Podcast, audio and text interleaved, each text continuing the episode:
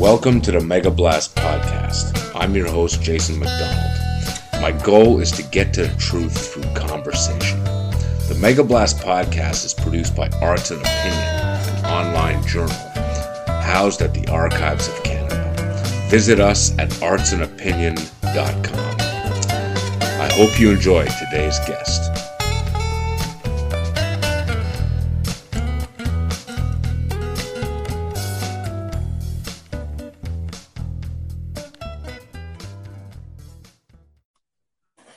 Welcome, Sonny Greenwich Jr. Thanks for coming on my podcast.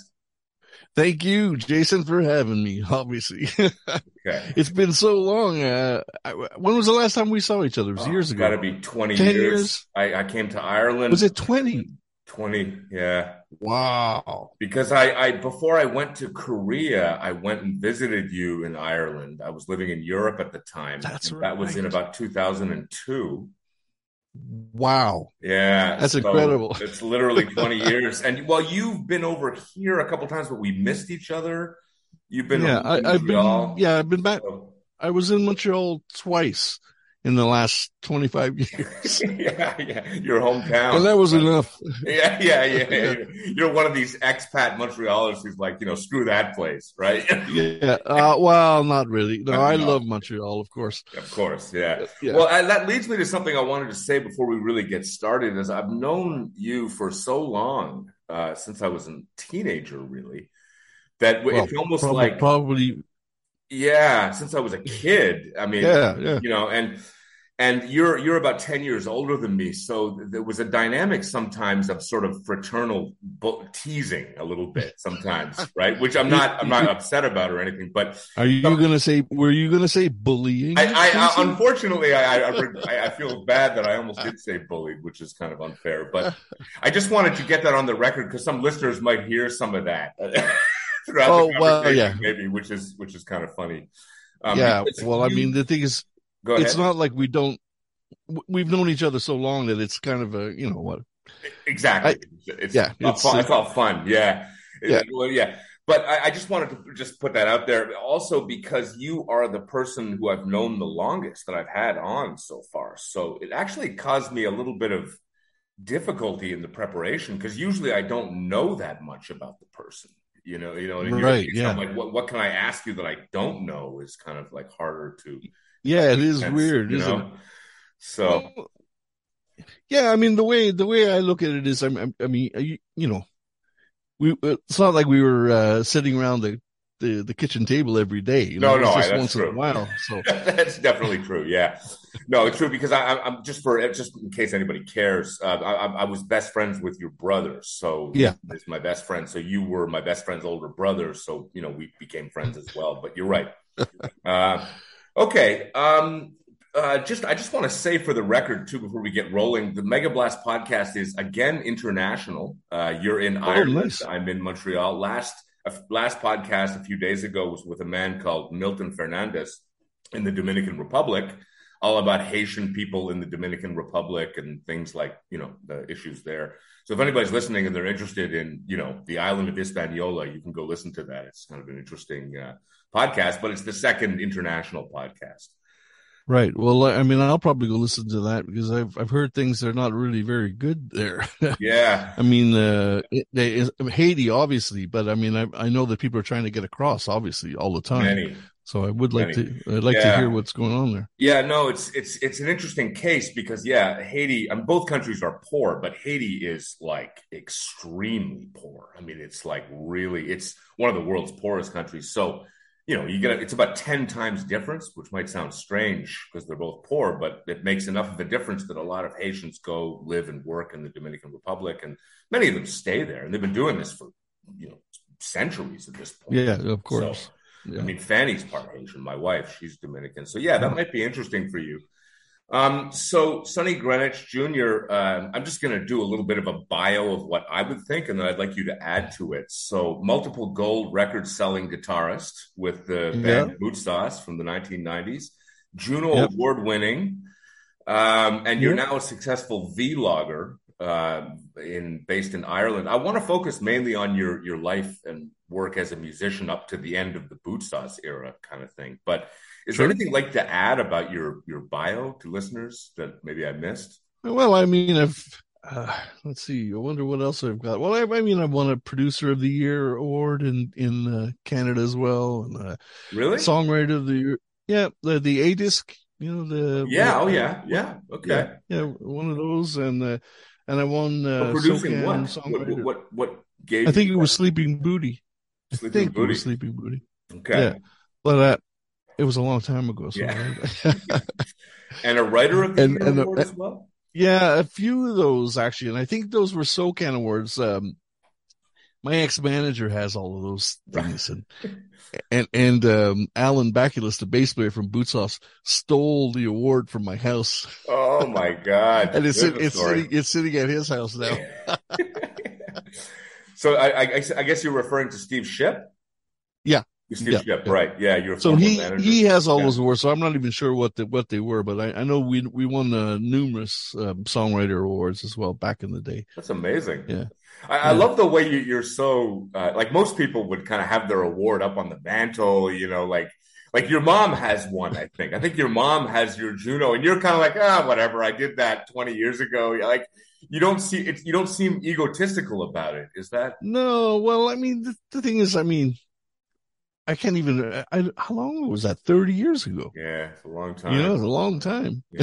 it's it's it is a long time, and, and, and I'm. It's not that I'm not proud of the awards. I'm a. I'm man. I, I you know, I love the fact that we won some stuff back yeah. then. Otherwise, no one would even remember us. I'd say, you know, at this point. Yeah, so it's you know, it's, it's more that. of it. It's more of it just that it's far back in time. So you're kind of doing different things, and you're not thinking about that or right? Is, is that yeah and also I, I, don't really have enough room to put them up anymore you know? That's how many you got right? Yeah yeah yeah, yeah, so many i don't even uh, have the space right? Yeah well, well i mean like go ahead. like i have one one of my gold albums is actually in in a pub here in kinsale up on the wall because they had nice. a bunch of you know pictures of albums and stuff like that. So i say hey look you might as well put this up on the wall. You know, just it seems like the right thing to do when I get that's yeah. that's like Montreal. Uh, you know, Montreal boy goes international, and there's a, there's a piece yeah. of us in Ireland or something yeah. like that, right? You know. Yeah, no, it's. I think part of it is too. This is almost a personal observation. You've always seemed very forward-looking as a person. You've always seemed very like thinking about what you're gonna do, and it's aspirational. Might be one way to think about it, rather than sort of what you've done and nostalgic maybe. Yeah, yeah. Well, I I'm not really sure about that, but I, I mean, certainly since um, since I stopped drinking and doing drugs and all that stuff, the uh, I've been looking more forward. Uh, you know what I mean? I, I, yeah, I guess there's there's kind of. I mean, I, it, go ahead. It's it's it's at least now I can remember what I did yesterday. You know. well, I suppose there's there's three ways you could orient yourself. Generally, be nostalgic, looking backward. You know, be aspirational, mm. looking forward, or just be sort of hedonistic and living in the now.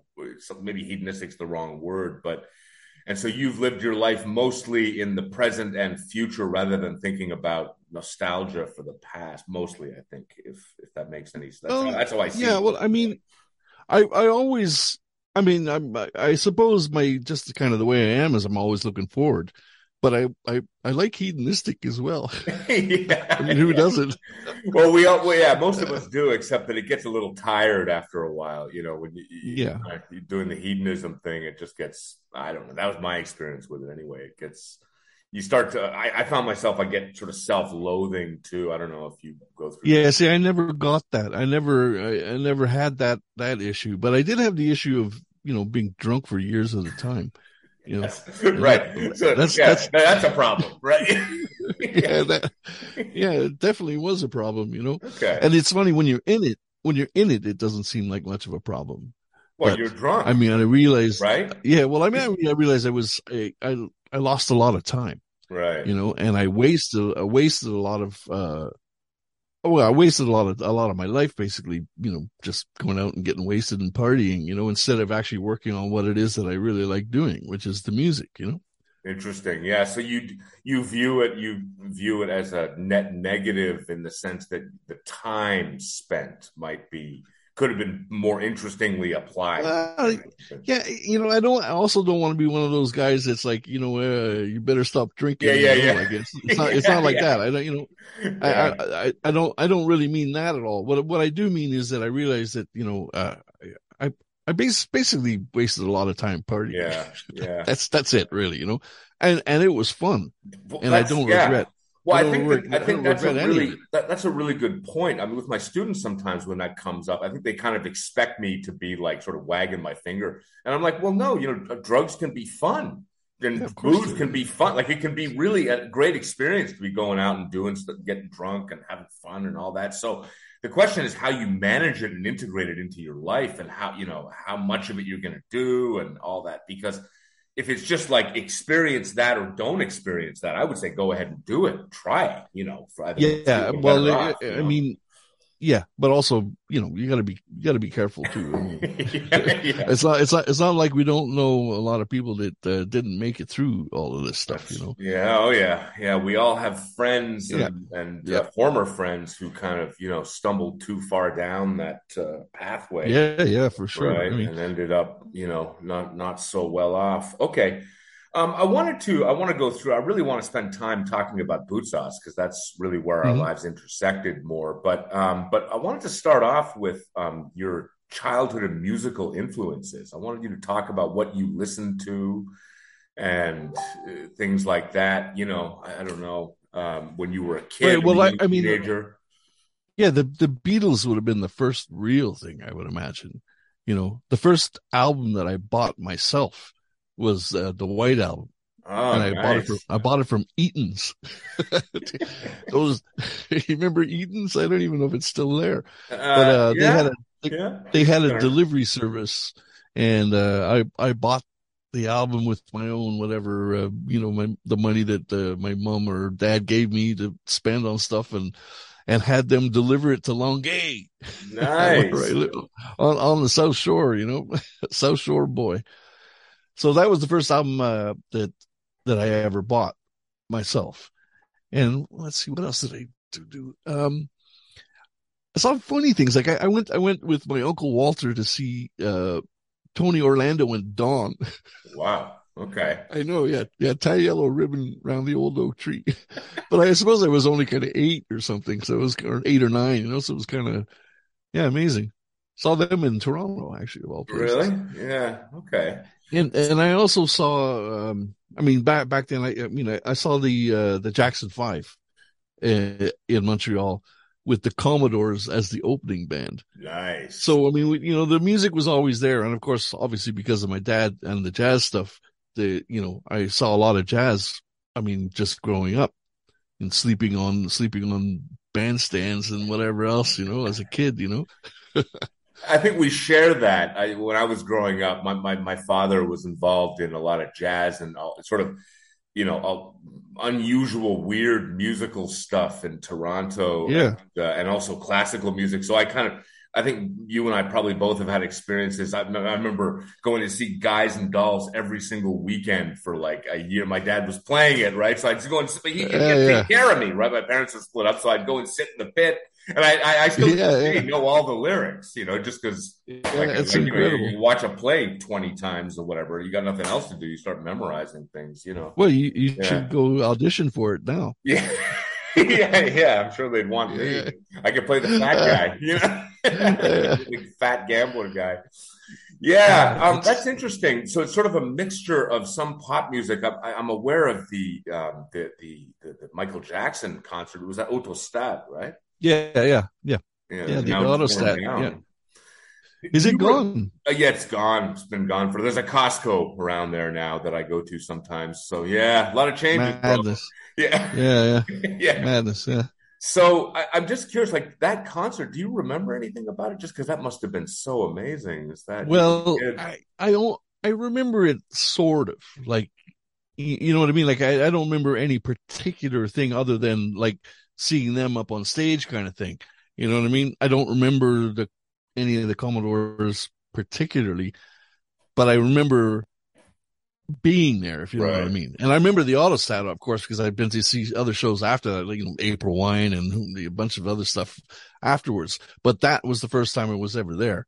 Okay. And yeah, which so is kind that, of that kind of leads us into as you get into your teenage years, you're listening to a lot of hard rock, right? I remember you mentioned seeing Nazareth, and you just mentioned April Wine. So it's a lot of like Yeah. heavy metal, hard rock kind of stuff that you were in. Yeah, I kind of went. I, I- basically went to see just about everything there was at the Forum in in The Rolling Stones. Well, no, never saw the Stones in those days. I saw them in uh, 1980. Where's it? The Rich Stadium in in uh, Buffalo. Buffalo. Yeah, yeah. Wow, That's that's a uh, yeah, huge stadium. That's like a Yeah, yeah, it was- hundred thousand people, right?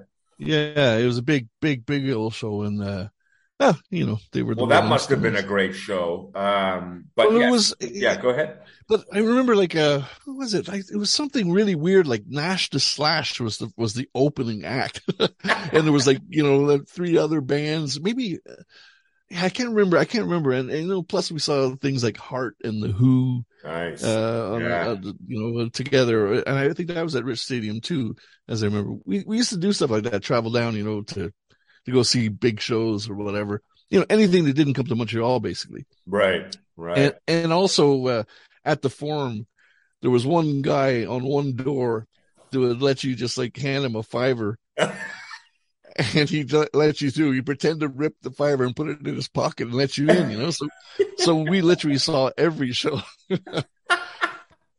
Yeah, yeah. Yes. I, I think that that there was there was once speaking of that kind of corruption at the forum that there was the the riot at the Rolling Stones concert in in 1972 had something to do with that. There were fake Really? tickets being sold and too many people showed up. And so it was overcrowded, and then there was this huge riot outside the forum. I think it was 1972. It's kind of a famous. There's a movie made about it and everything. Maybe. Oh, right. you were a Okay. Well, I- I- time, but Well, I was I was ten. yeah, so it's not 72, so- something.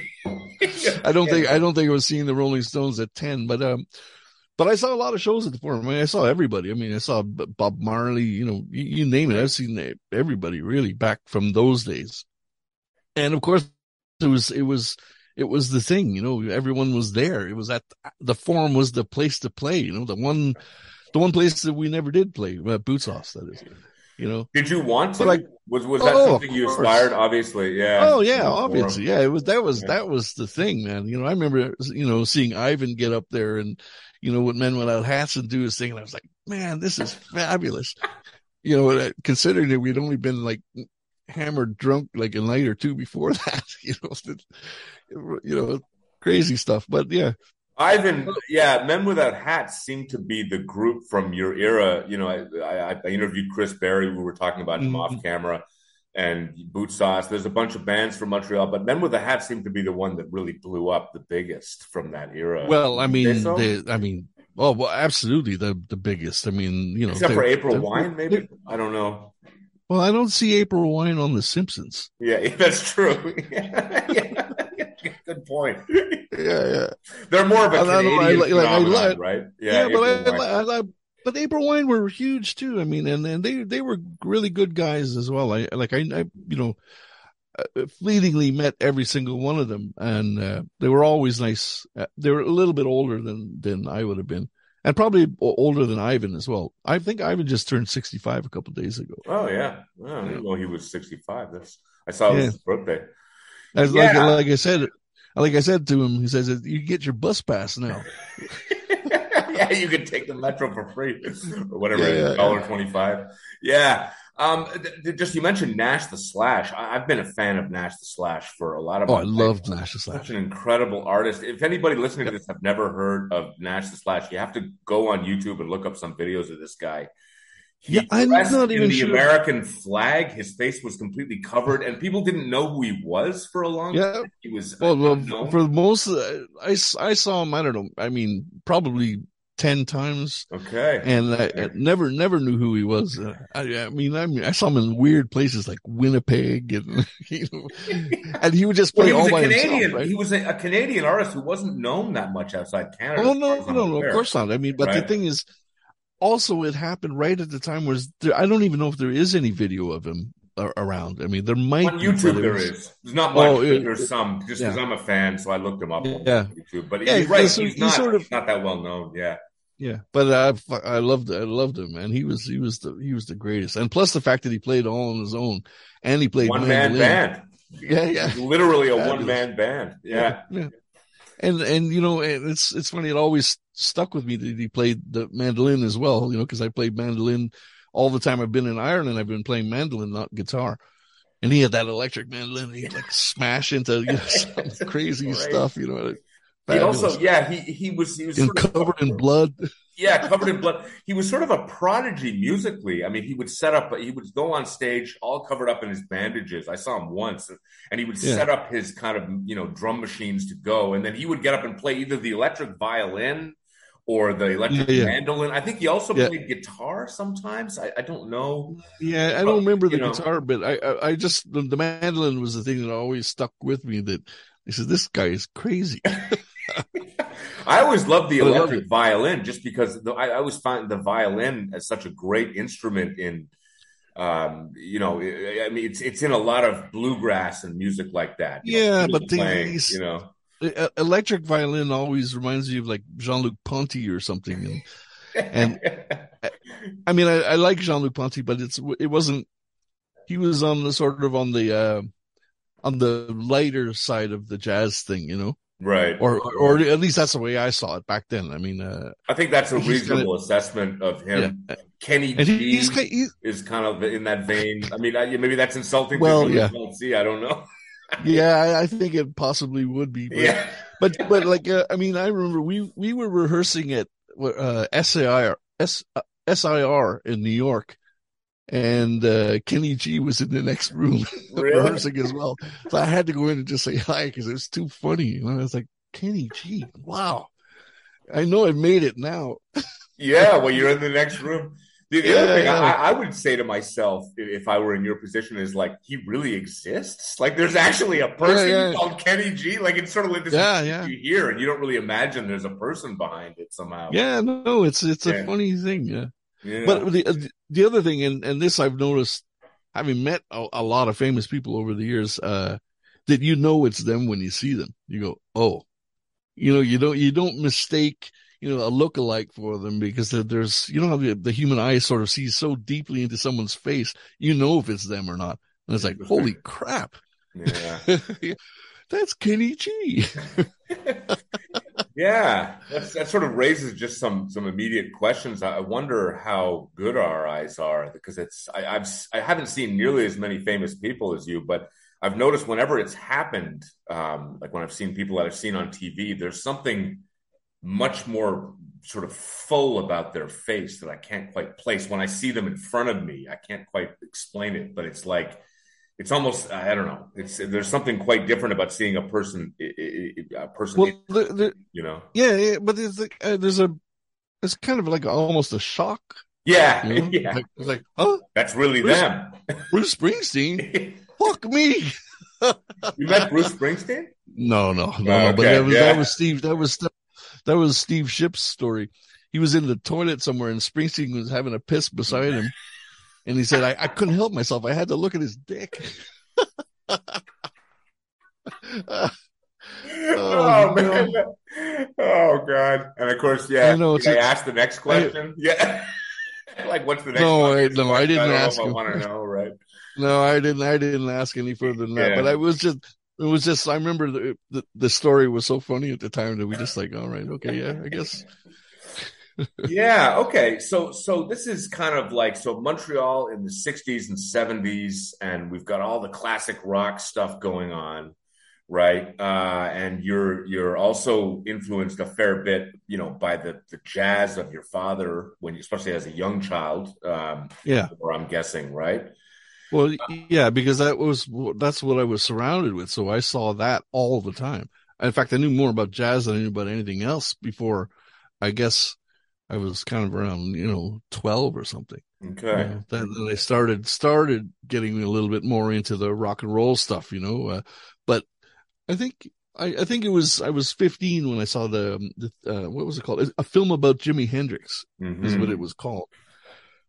And I saw that in Toronto at one of one of the uh, the old cinemas on Yonge Street, and uh, I saw that. I said, "Holy smoke, man! I could do that. Yeah. I'd love to do that. You know, you set the guitar on fire and whatever, play behind your head and all that." Yeah, so uh, that was what really changed my attitude towards guitar and also wanting to wanting to be a rock musician. Interesting. You know? Yeah. Yeah, kind of funny. It was it was it was that movie. And then and then a little bit a little bit further on uh what really changed my idea about music altogether was uh uh Anarchy for the UK, the song. Uh, interesting. Yeah. Yeah, which was punk rock. to me it was well, yeah, but the thing the thing about it was punk rock, but it was also it, it in its in its own way. It was kind of like uh, it was like pop, you know. Yeah. It, was very very. I mean, it was it was catchy, like mm-hmm. you know what I mean. Even though even though the it was meant to be whatever anti-establishment and all that, it was super catchy. And I heard it and I was like, man, that's those guys are onto something. You know, that's great. Interesting. And also the fact that the the riff you know, the classic Johnny B. Goode riff is did it, did it, did it, did it, right? Mhm. But they went did it, did it, did it, did it. backwards. Yeah, So wow, way- I've never yeah, noticed that before. Yeah, it's it, it's actually the it's like if you're playing in G, you would um you would hit the low E string instead of going up to the high E on the Johnny B. Goode riff. Right. So it's exactly the same riff except kind of backwards, if you know what I mean. wow. Yeah, which that's, is cool. That's yeah. such a cool observation. That that reminds me of um, uh, in Keith Richards' book. He talks about how uh, satisfaction and Jumpin' Jack Flash are the same thing, but kind of mirrored. Like it's like Oh, kind of like the notes are. And if you listen to, I know, I know, I can see your, I can see you're like, yeah, Yeah. it is. They're just kind of backwards. The notes go the other direction or something. And, Well, it's you know. it's I mean that book is fantastic. oh, it's great. Yeah. Yeah, I I love it. And and uh, I don't know if if you've seen heard the audio book because he does the last oh, really? half. No, I, I read it. Yeah, that's. And John and Johnny Depp does the first half. Oh, really? Yeah, yeah. that's great. But it, it was great. So, but I mean, going through it, it was like I had to stop, you know, every every couple of pages and listen to the songs. Yeah, it was yeah, amazing. yeah. No, I know. yeah, you're going Fabulous. through. it. Yeah, it's, Yeah, really it's interesting how I mean it's like great pop music is really really hard to do. I think like like to get a, a, a pop song that's a hit is much harder. I think than people um, would would imagine somehow. Like you Well, well, I mean, obviously, but- otherwise everyone would be doing it if it right? was easy. Yeah, yeah. Every every You know? single song written would be a hit, right? So yeah, yeah. You know, I mean, and also, I mean, uh, people's the way people hear music, you know, is somehow they're they're, you know, um, it kind of belongs to themselves. You know what I mean? right, Otherwise, otherwise, everyone would love the same music. right. You, you hear right. you hear things different than than I do, and and you know all that kind of stuff. And how I also remember as being a kid, like you, either liked the Stones or you liked the Beatles. Yeah. You yeah. you were you weren't allowed to like both of them. you know what I mean?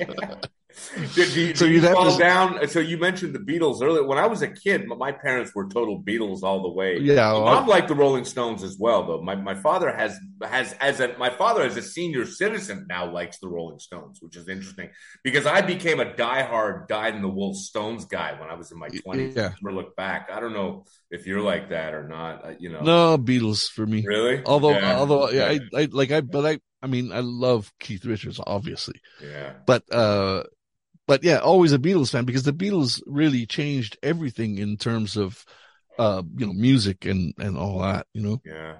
Yeah, I mean- I mean, they the really changed- I mean, they changed the Stones. Forget about Yes, music. the Stones, yeah, the Stones deliberately, you know, sort of marketed themselves as the anti-Beatles very, very Yeah. early on. That was their Oh, it, it was right? it was it was the best thing they could possibly do. You know what I mean? Like, oh, we don't we hate those fuckers. yeah. You know? And meanwhile, they, they'd all be drinking and doing coke together. Yeah, Yeah, yeah, yeah. Yeah, yeah, in yeah. London or whatever, they're all hanging out. yeah, yeah, exactly. You know, so I mean, yeah, they they I mean, you can see it right in there's that movie, um, the circus thing. You can see them all there Rock- together. Rock and you know? Circus. Rock Yeah, Roll Circus. yeah. The Stones movie. Yeah. Mm. Yeah, Just great, on a quick note film. about that, um, do, do, you know the backstory on that? Uh, this is, you know, it, it's like it, they didn't release that for a long time, and there's different theories. One theory is that the Who came on and were like ten times better, and the Stones went on really late in the morning and they were drunk and stoned, so Mick Jagger didn't want to release it because they didn't sound good. I don't know. Well, I, I, I mean, that was kind of the story I heard is that they they just didn't like it. Yeah. You know, they thought it was, they thought it was crap or whatever else. So, yeah. but I mean, you know, but also the other thing about that is that you'd see it every once in a while on the late night circuit because, you know, oh man, we, we've got the Rolling Stones circus here, man.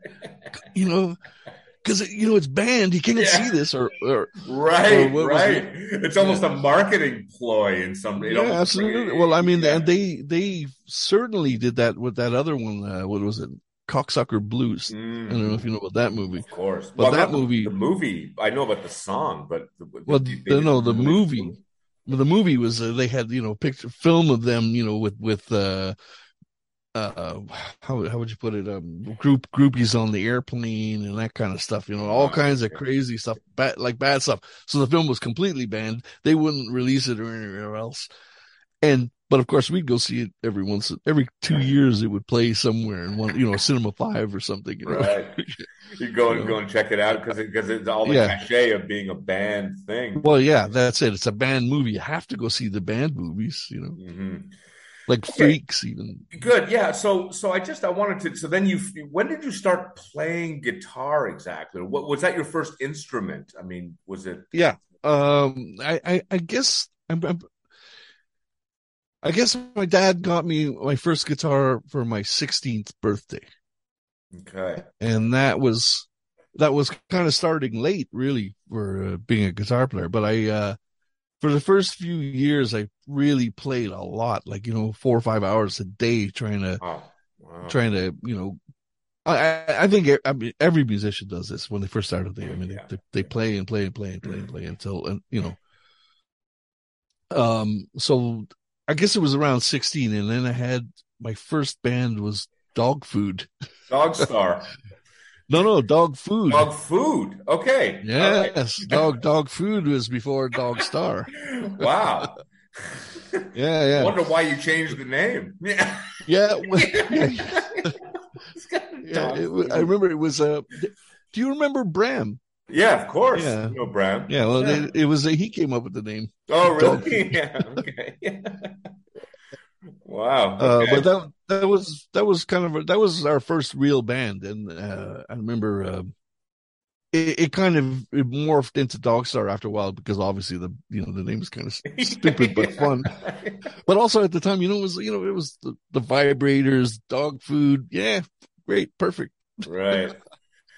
Dog Star. So Dog Star became your band as in, I suppose your late teens. Um, I, yeah. I, just the, the, name Dog Star. I heard through uh, in preparing for this. I was chatting with a friend of mine, Ken Doolittle, who you may remember. He's Ken, he's a ooh, yeah, he's a local guy. He he knows you a little bit, and he knew Jack Middleman. He played with yeah, yeah, yeah. I, I remember. I remember the name for sure. Yeah. He, um he told me that it comes from an uh, some sort of a movie, like an alternative movie. Like no, a, oh, no, no. It was it's no, it, it's it's, it's it was it was serious. Uh, the the Dog Star. It was that's that's where we got it ah, from. Okay, okay. And and uh, also what's his name? What's? Keanu Reeves was in a band called Dog Star as well. Really? after us, though, I should have sued him. Interesting. So yeah. did Dog Star like did you get any gigs? I mean, did you play like any high secondary school kind of stuff? Yeah, like we did a lot. We did a lot. We we did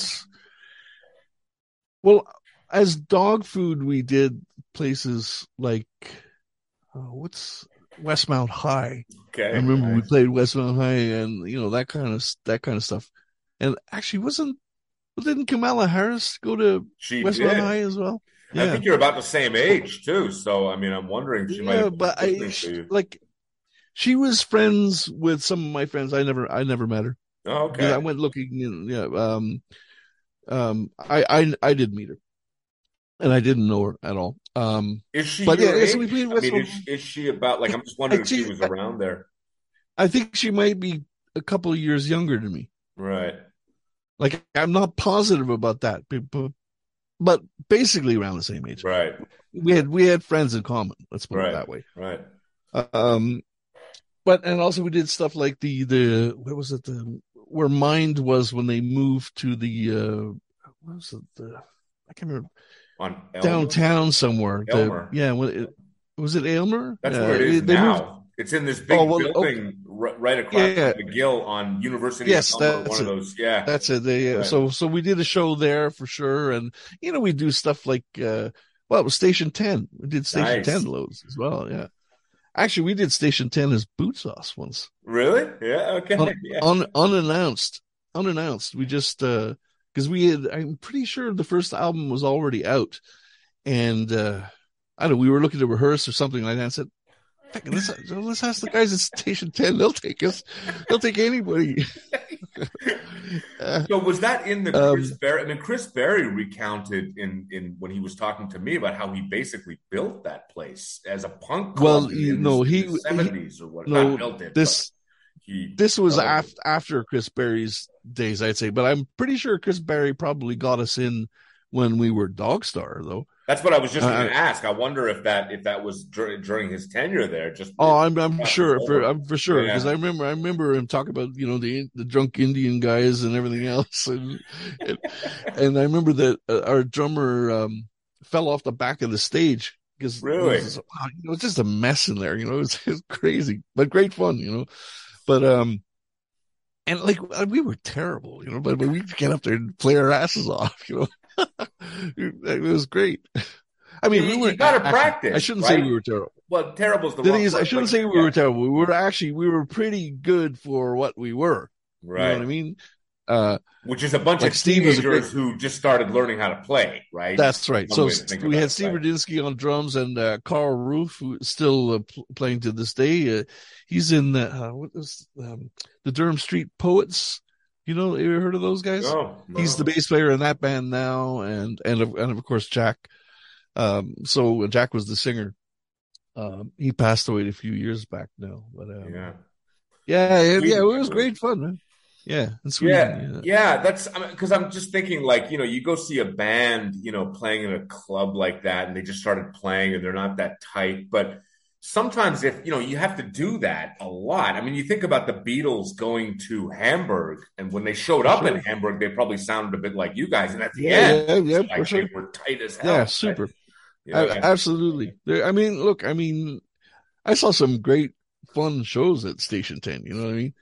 And, and in fact, I, I don't know if you know why it's called Station 10 because the cop shop around the corner was Station On 10. Guy Street or Maisonneuve. yeah, or just whatever. Yeah, I, I Yeah. can't remember where it was exactly, but uh, I do remember being a, a, uh uh, uh, well, I got pulled in there once when I was a young kid in high school playing hooky in, in, in Montreal, you know, in the Oh, big nice. city.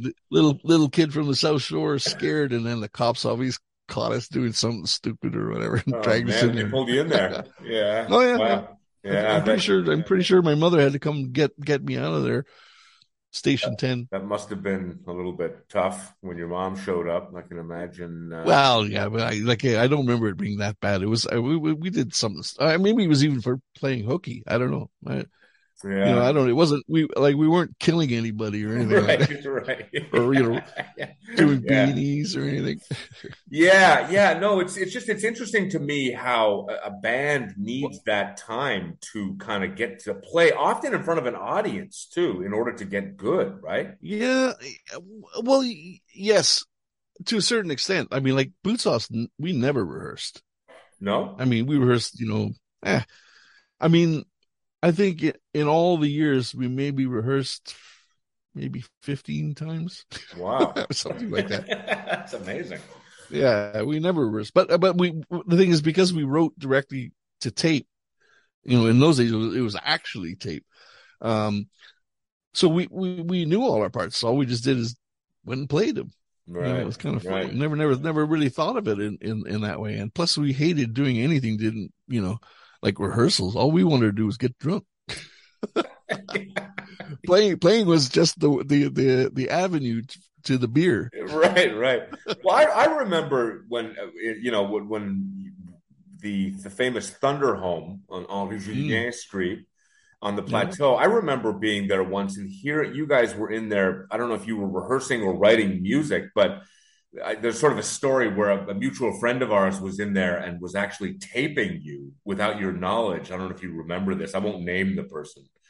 And well, and I, I know, I know who you're talking of, about. Yeah, exactly. So, and this person is maybe a little bit you know, uh, what's the word for that? Not not very good socially, or has some mental issues or something. And I just remember you, you know, sort of yelling at him for about half an hour, going, "Look, you can't." You it's like you have to ask. It's like you know, and then the person, yeah, yeah. "What's the problem?" I thought it would be flattering for you, and it'd be great in the future. We'd have, you know, and all this. And he was sort of right about the flattering and the posterity and all that. But well, the thing you know, is, I think what it was is because in those days if you had someone like drop your single before it, it, it, the record company, you'd be in big trouble, you know, or anything mm-hmm. like that. Right. You know, well, it's completely different now. I mean, I mean now I can, I can record a single. Well, the thing is, I could I could record something today and have it out tomorrow. Right. You know? Right. Like it's as easy as that now. And, and in fact, I remember the the um, what's what's the song um, Instant Karma like John Lennon recorded it, yeah, recorded it one night and released it the next day. Right. But that was the first time that had ever been done, you know, or something like that, you know, that that, that kind of way. Um, so I think really, I, I we were probably writing stuff Probably. because we never rehearsed there because we never we, we never had a drum kit in that place or anything like that. So we must have been we must have been writing or something. Yeah. I also, yeah, I remember sometimes you guys would get together also at Alan's place where I lived for a while. You guys yeah. came, would come over sometimes, yeah. and I'd, I'd sort of hear you guys kind of banging away on guitars and obviously talking and stuff and writing music, basically. Yeah, yeah, yeah. Well, as I said, we always wrote everything to tape, so we never actually like we never wrote anything like say in the jam room or anything like that. We would just like come here's my idea and you know okay all right let's that's cool let's see you now. Here comes a sample what about this sample will that sample fit with this? And and we kind of went like that you know adding our parts okay. uh, individually and together you know. But it wasn't like the other bands that would like go to a rehearsal room and play for you know months and months at a time and you know try and figure stuff out we just we couldn't be bothered with that we were too yeah. you know that's like literally, yeah. literally, literally, all we wanted to do. It's like uh, you know, uh, Kenny Laguna said to us, "You know, I bring you here to my house. I got, I got a, a Rolls Royce over here. All you guys want to know about is the beer." yeah. Yeah, that's so. So, just to be clear, what you mean by writing to tape, you basically mean you say, okay, uh, bass line would be good like this, you know, E to G, whatever, yeah. blah blah blah. All right. And then, you know, okay, the guitar well, riff and then the rhythm guitar, maybe that would go well. So you wouldn't actually put it together until you went into the recording studio to record it. That, or do it on well, stage, no, we, right? Uh, would be another. Yeah, yeah, that's it. We would we we would re- literally as you as the parts were being written, we'd put them on the tape right there. Mm-hmm. You know, mm-hmm. so um except for yeah. The so the, track, the first, so the first time. Say again. Except for Sorry? the drum track, because you had no drum, uh, you had no drum. No, it was right? it was drum loops and a drum machine for the first album. Um, so we did all everything right there. So we would, in fact, most of the time we started from a drum loop. I, I would on, on most of the tracks. I think we started from the beat upwards. Yeah, so the beat and then the guitar parts would go in, and I think Al would normally be the last person unless he had a, a, particular line that he wanted to use, he would probably be the last person in. You know, it, it really it really depended. It, it, it was always different. You know, yeah. But what's just interesting. But, I mean, the, that, the writing process is different for different artists, and this was your process, right? Your group's process. Yeah. Well, I mean, it's it's just it's exactly the same for me today, even. Right. You know, like I well, I mean, when I uh, all all the stuff on my new records is I do the drum machine stuff here and then I send Johnny the tapes, mm-hmm. and Johnny takes the. I send him without the drums, and he puts real drums on it. Right, know? right. But they, it always, I mean, or, or um, most of the time. Well, actually, I think I think all of the stuff at the at this point, I would put the drums in first here, and then send it to Johnny okay. for uh, um, for him to put the real drums on. You mean John Lally? Yeah, John. John. You still working with him? Yeah, all all the all the drums on my albums are are, oh, are Wow, that, that's yeah. so cool. I, I, you know, Um, that's I'm glad we mentioned him just because I want to get to the formation of Bootsauce and all that in a little bit. But um, but I was listening to you know the prep for this. I was listening to a lot of old Bootsauce stuff. It was really nice. And one of the things I noticed was John Lally plays um, the hi hat the way Charlie Watts plays the hi hat. he because I was a drummer, right? So I was listening really, yeah, yeah, really carefully to the drums.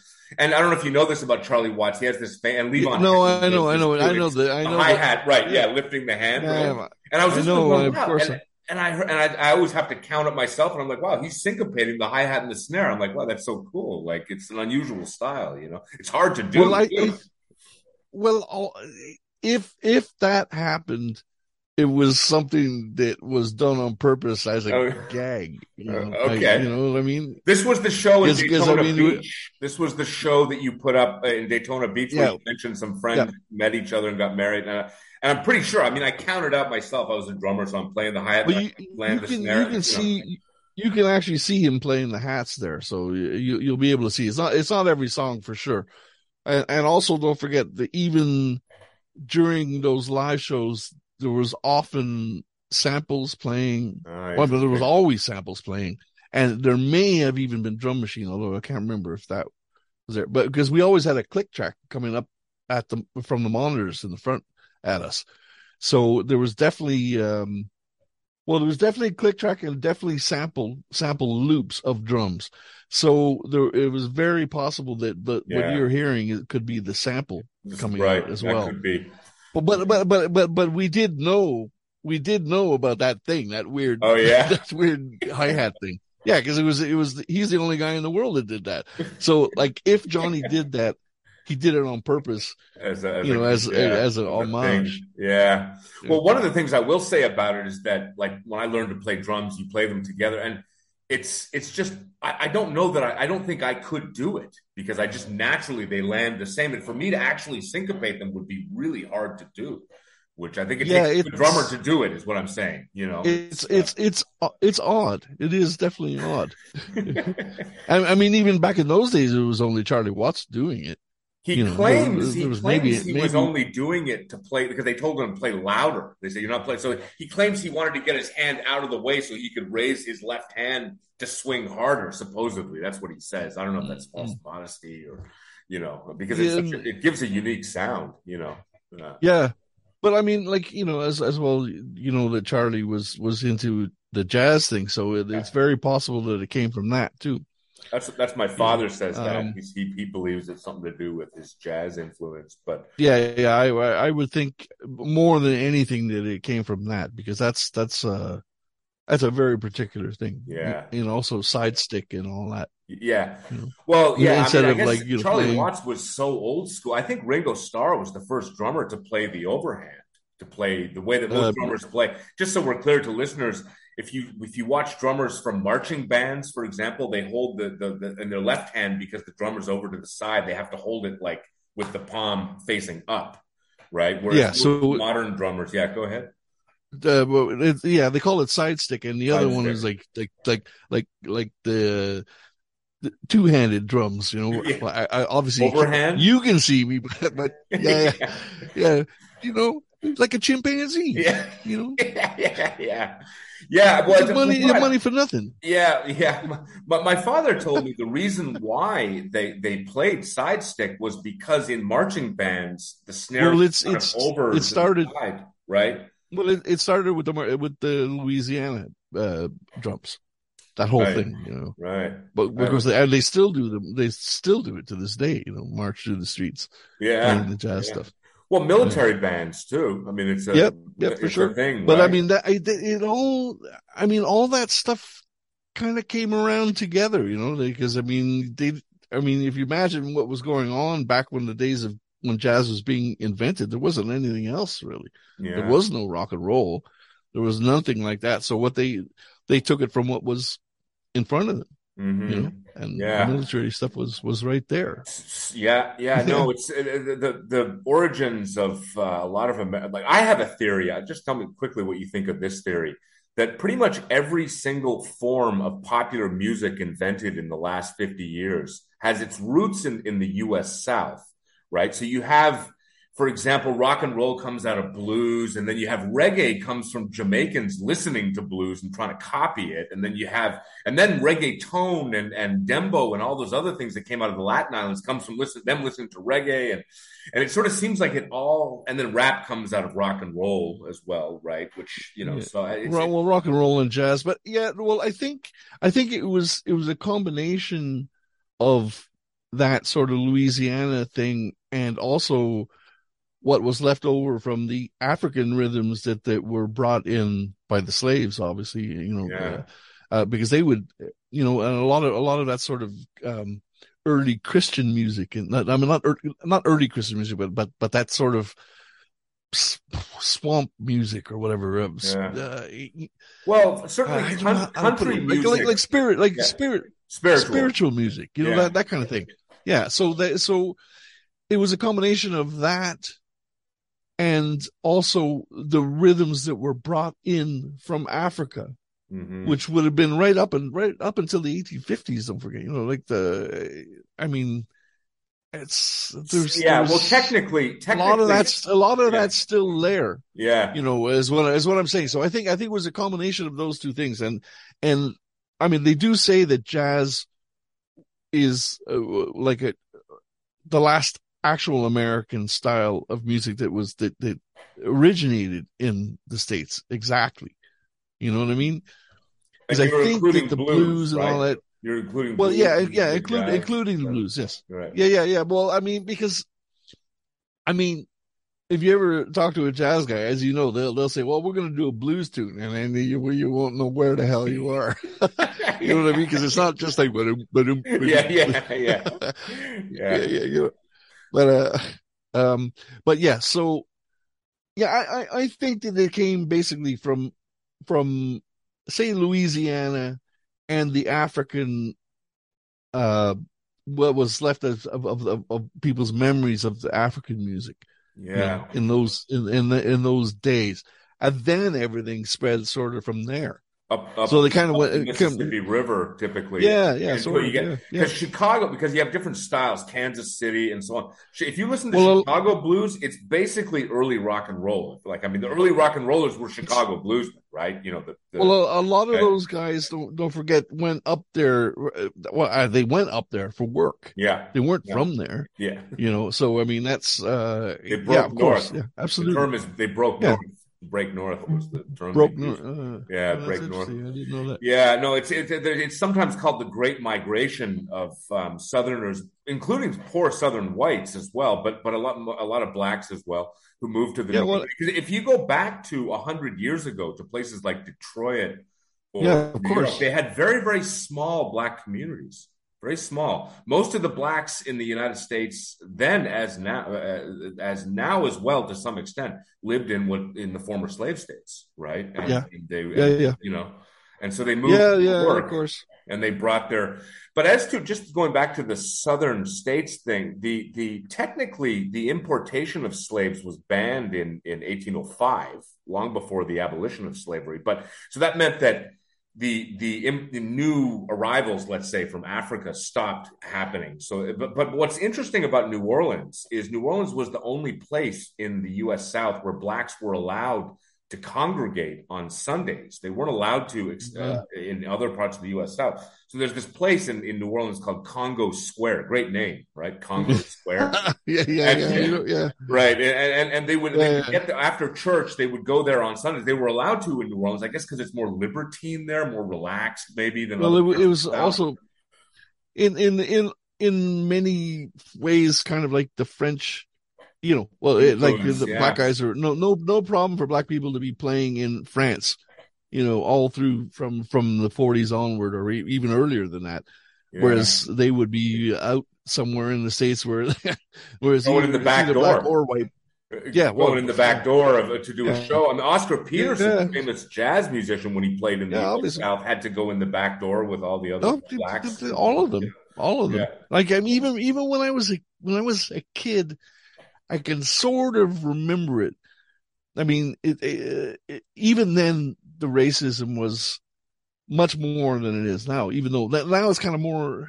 I, I don't know what it's kind of I don't know what what what's happened, but back then I remember I was with my white grandmother, right, and we were in the airport in uh, Atlanta, and this woman came up to my grandmother and started berating her for for having black kids with her. Oh, wow. Yeah. Yeah, yeah. Yeah, And it was like, whoa, yeah, man, yeah. you know, and like to see it as a kid, you know, there's my granny, but my, my grandmother, you know, stood her ground. She didn't take. For, take did she? Yeah, I hope she pushed back. Yeah.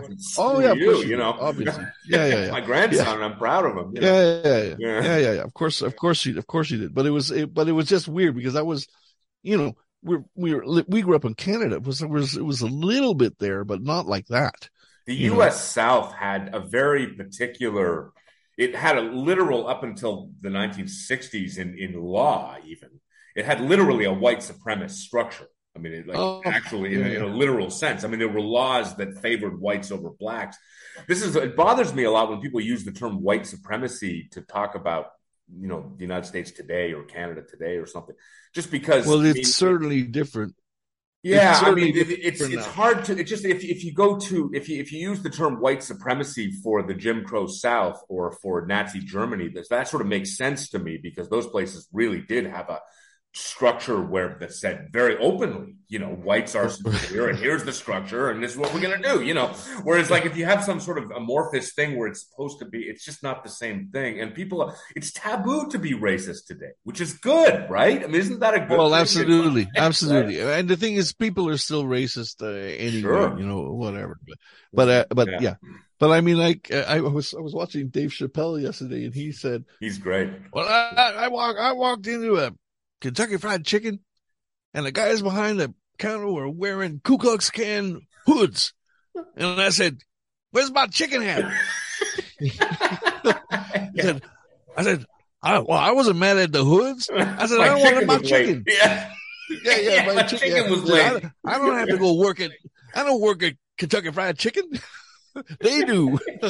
I love how Chappelle kind of, he's he's he- he's he- hilarious. He's great, and he sort of makes light of these things in a way. Like we really, Oh, yeah, yeah. it's great just to kind of laugh at these things. I mean, not that the KKK is a laughing matter necessarily, but he turns No, it no, into but that, but no, but I mean, it's it's it's it's just the the outrageousness of the of the even the idea. and the image, you know, going into Yeah, KFC yeah, yeah, and there's a guy wearing a hood, right? It's like, yeah, yeah, yeah. right, right. It's Crazy. yeah yeah no i mean the, the connection the connection between um you know blacks and popular music is so interesting to me. And this is what this is my theory is rooted in the idea that you know blacks all through latin america also created all kind of interesting music forms my oh, wife Oh yeah, Dominican, Yeah, sure. and there's like bachata comes from there, and in South America, it's just and and in in every case, including the United States, it's usually these African things mixed with a lot of European elements, right? On the Latin island, it's uh, islands, it's mixing with Spanish forms of music. right, right, On, right, the right. English speaking islands and in and in North America, it was with other forms of mostly country music and kind of like folk music Mm. from Ireland and things like that Yeah, yeah, hybridizing, yeah, yeah. right? You get rock and roll and comes out of that. Really, comes from a Yeah, it's a, it's hybrid it's, it's those. incredible. right? I mean, the whole the whole story of of the music thing is it, it's incredible, really. You know, and and, and in some ways, um, because I've often thought to myself, you know, I'm getting old and I never made any money and I never whatever, you know, and I think to myself, it kind of what a what a kind of stupid lifestyle to live to to live, you know, to be a musician. But you don't really have the choice, you know. What do you, You mean? just are what you are. Yeah. So Well, I mean- like I mean, drawn to it. I never, I like, yeah, like I, you know, I, I wasn't going to be a house painter. Yeah, I tried. I couldn't do it. I hated it. you fell off the ladder. You know what I mean? Too drunk up on the ladder. Yeah, yeah, I didn't. No. Yeah, that's it. But I know there's some people in the, uh, you know, uh, whose houses out there have got my name scrawled under their floorboards. Somewhere in St. Um, Lambert, or Yeah, no, Yeah, no, something it, like yeah, that. St. Lambert. Yeah, Yeah. yeah, No, it actually was the, it was probably the West Island, actually where that happened. But anyway, um, Well, and what you're saying Yeah, reminds I'm- me of what Chris Berry said when he said that when you know the the 222s broke up and he was about 20 or something. and he was yeah. like, "What am I going to do? I'm, a, you know, I'm all I knew how to do was music. I didn't know anything else, and I couldn't do it. I didn't want to, and so he went to England. And yeah, it sounds like yeah, you're saying absolutely. the same thing. You just loved doing the music and felt drawn, pulled into well, it. Well, I, I also, I mean, I, I, I, I sort of threw myself all in. So if if I hadn't have continued, it would have been almost like like saying you know you know like giving up or something. Right. I, I, don't know. Yeah. It did you know? And plus plus I had this thing. I mean I I hear something. I want I want to be able to do it. You know, and I want I want to be able to put it down. I want other people to hear it, and you know that that that kind of way. It's kind of I don't know. It it's it's a weird thing. And also now, so so now that the music, like I'm not really gigging live anymore.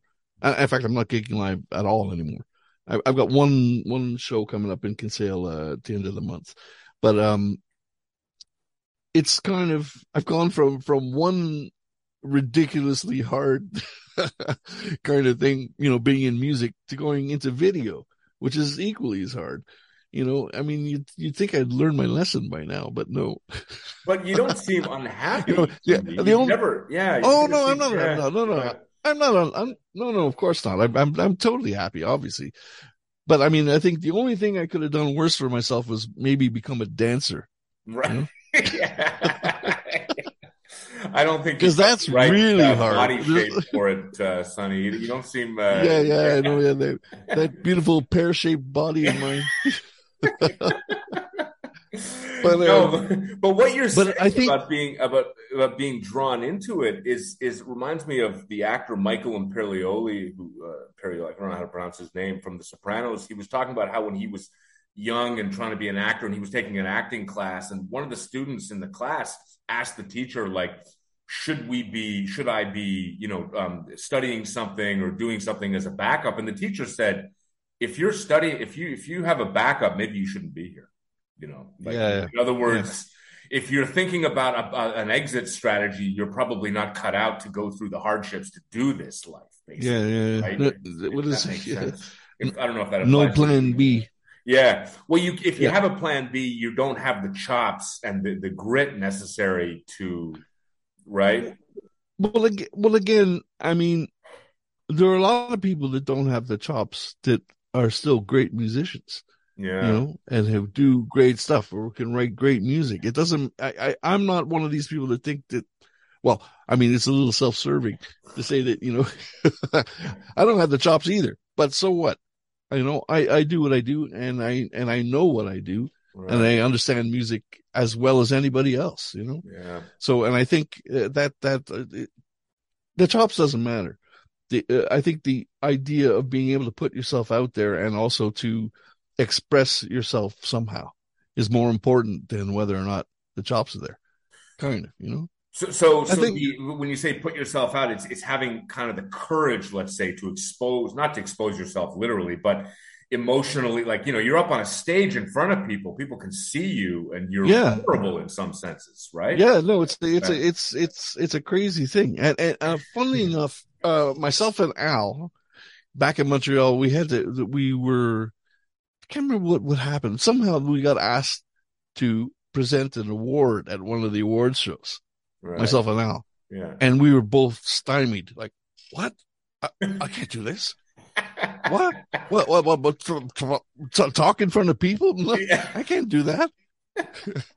like, like wear so a tuxedo and, and, and, and stand yeah, in front of the microphone and tell jokes and all that. Yeah, yeah right? but, but, it wasn't even that. All we had to do was, you know, open an envelope and say who won. excuse me. Interesting. Um, and you couldn't do it. You didn't. Yeah. And, and, oh no, we did do it. You did do it. of course okay. we did. Yeah. Okay. But but the thing is, but we we were every night we were playing to thousands of people, and, and, but then we couldn't stand there and say, uh, "Hi, my name is Sonny, and uh, this is Alan Baculis. Uh, we're here to present an award." I just couldn't do it, man. I'm like frozen. Well, part of but that is I, I learned something. Yeah, well, go, if you what did well, you? I mean, I learned something yeah. from that, and and and from then, ever since then, I decided, all right, if I'm after the Bootsauce thing and all the, the bands I've been with since then, I've always taken it as my job to present the band and be the the, the sort of the the boss, the spokesperson. Right. So I actually right. now now I have no problem getting right. up and speaking in front of people. Interesting. You know, but but but I did it because because I was I was like, oh my god, I can't do it. You know what I mean? There's something about it that that.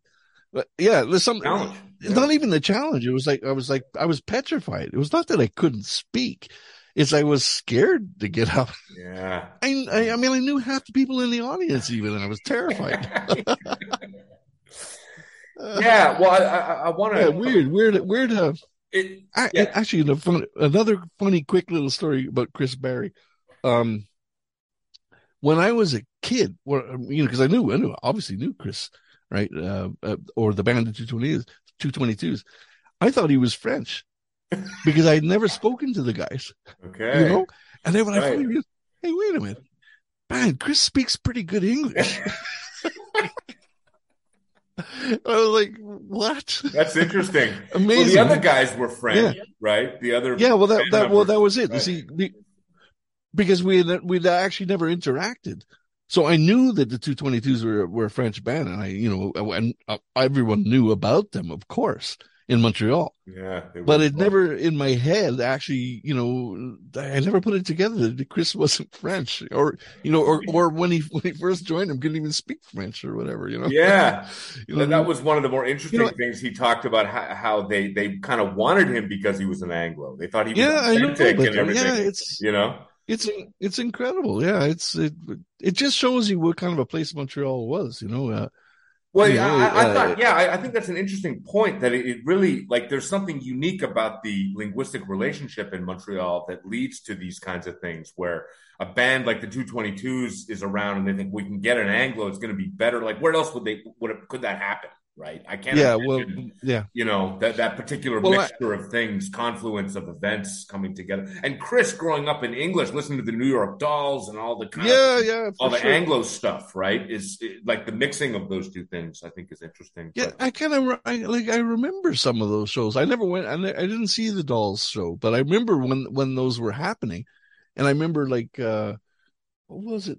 Well, it was the the Vibrators show at, at down in, in Old Montreal, and it was Spike that was on the door. That's all. Oh, I met really? Spike. He was the door. He was because you know he's six foot six or whatever, you know, whatever he is. He's a good guy to have working your door. You don't want to cross yeah, that yeah. guy. right. Yeah, six six, right? But um, yeah, that's how that's how I met him. That's how I met all those guys. You know, and it was yeah. funny because we were all kind of musicians, but like we were some of us were NDG and some of us were Westmount, and right. you know, there was a little You're bit South Shore, right? Yeah, yeah. yeah. But at, at that point, I think yeah, I was still living in the South Shore actually.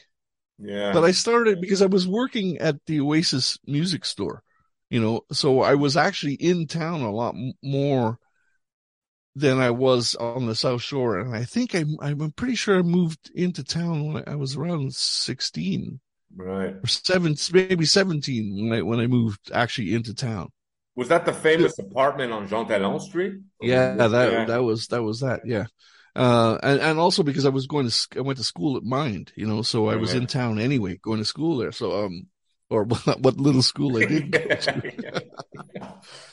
um, yeah, I, I just want um, to return a little bit to what you were saying about being scared in front of an audience. It's, there's something about a certain context specificity. So, for example, you know, when I first started teaching, like over 20 years ago, I was petrified to get up and yeah. you know just my knees were jelly now i yeah, get up i walk in it's like i mean like it's yeah, nothing. completely comfortable because i know what i'm doing and i'm comfortable but what's interesting is uh, you know i took some classes about 10 years ago at uh, université de montréal uh, to well that was your first mistake uh, yeah well no but just i mean just being back in a classroom it was like as a student i remember i was like if I raised my hand, I was kind of scared. Like, you know, everyone's going to kind of oh, look at me. Yeah, well, and yet it's weird. It's like, I, I, if I'm the guy up in the front, it's okay. But if I'm back in that role of being a student somehow, it's all of a sudden I'm, I'm, you know, back in the, you know, the kind of insecure mode. That's say, well, right? um, like how long? I mean, I, I mean, I had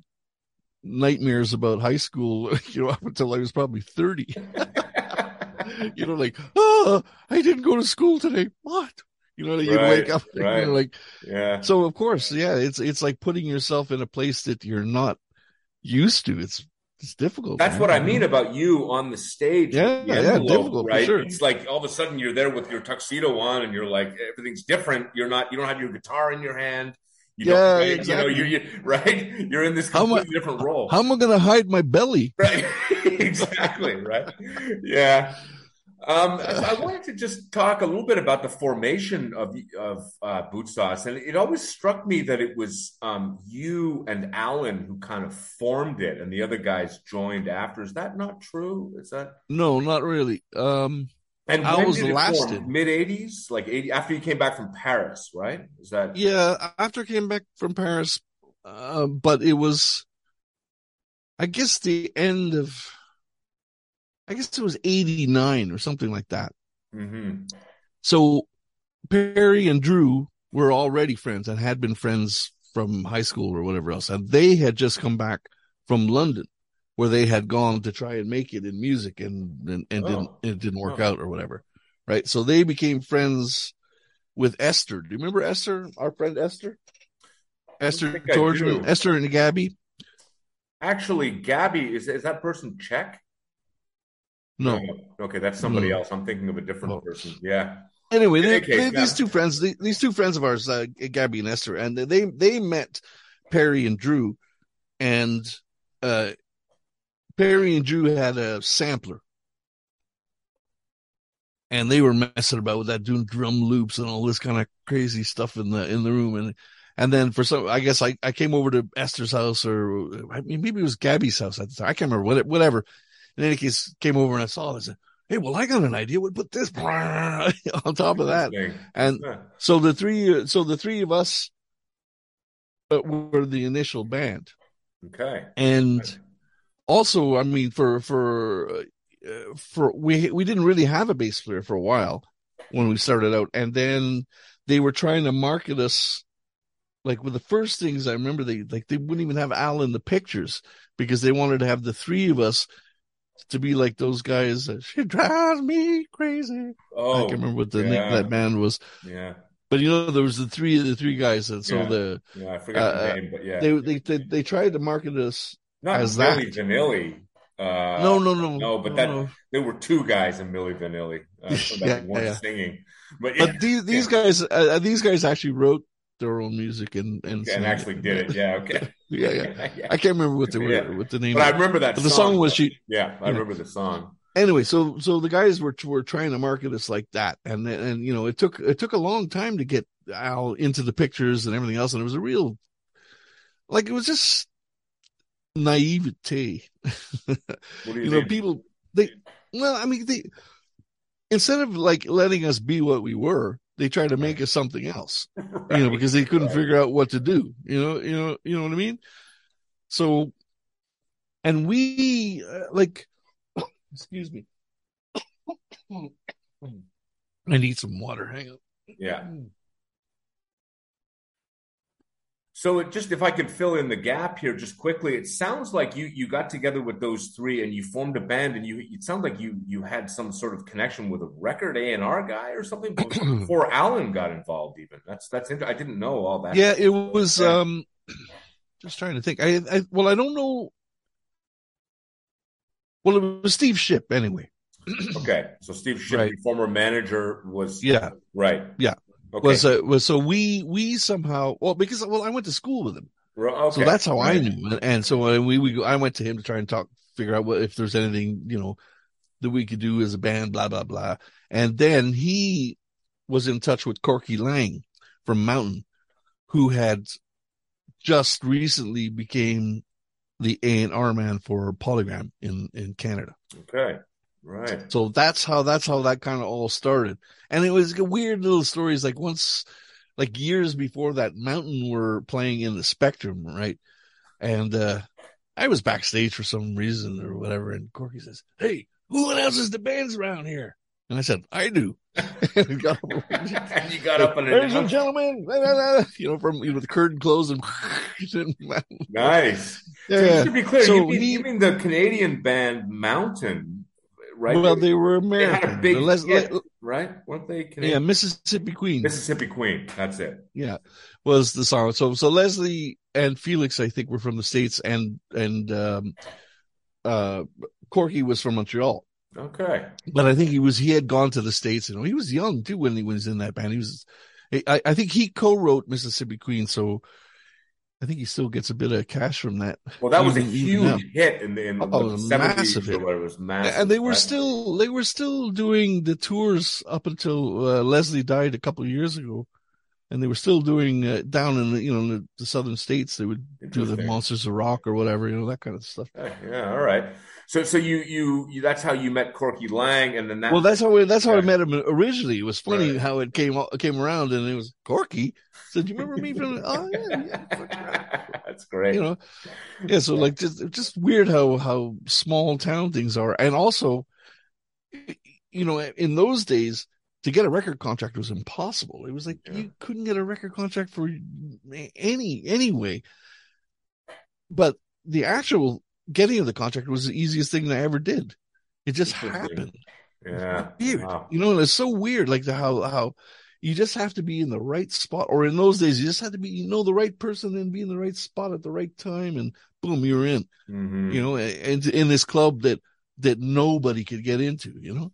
It's weird. Yeah. There, there's often so luck and chance in these things, you know. Oh, it was, it, it was, it was exactly that, you know, yeah. and it just happened like me and Perry and, and Drew meeting up. It was just like, oh, actually, that was it. Neil, I think, was going to play bass with Neil, Neil, Hong yeah. Kong Neil.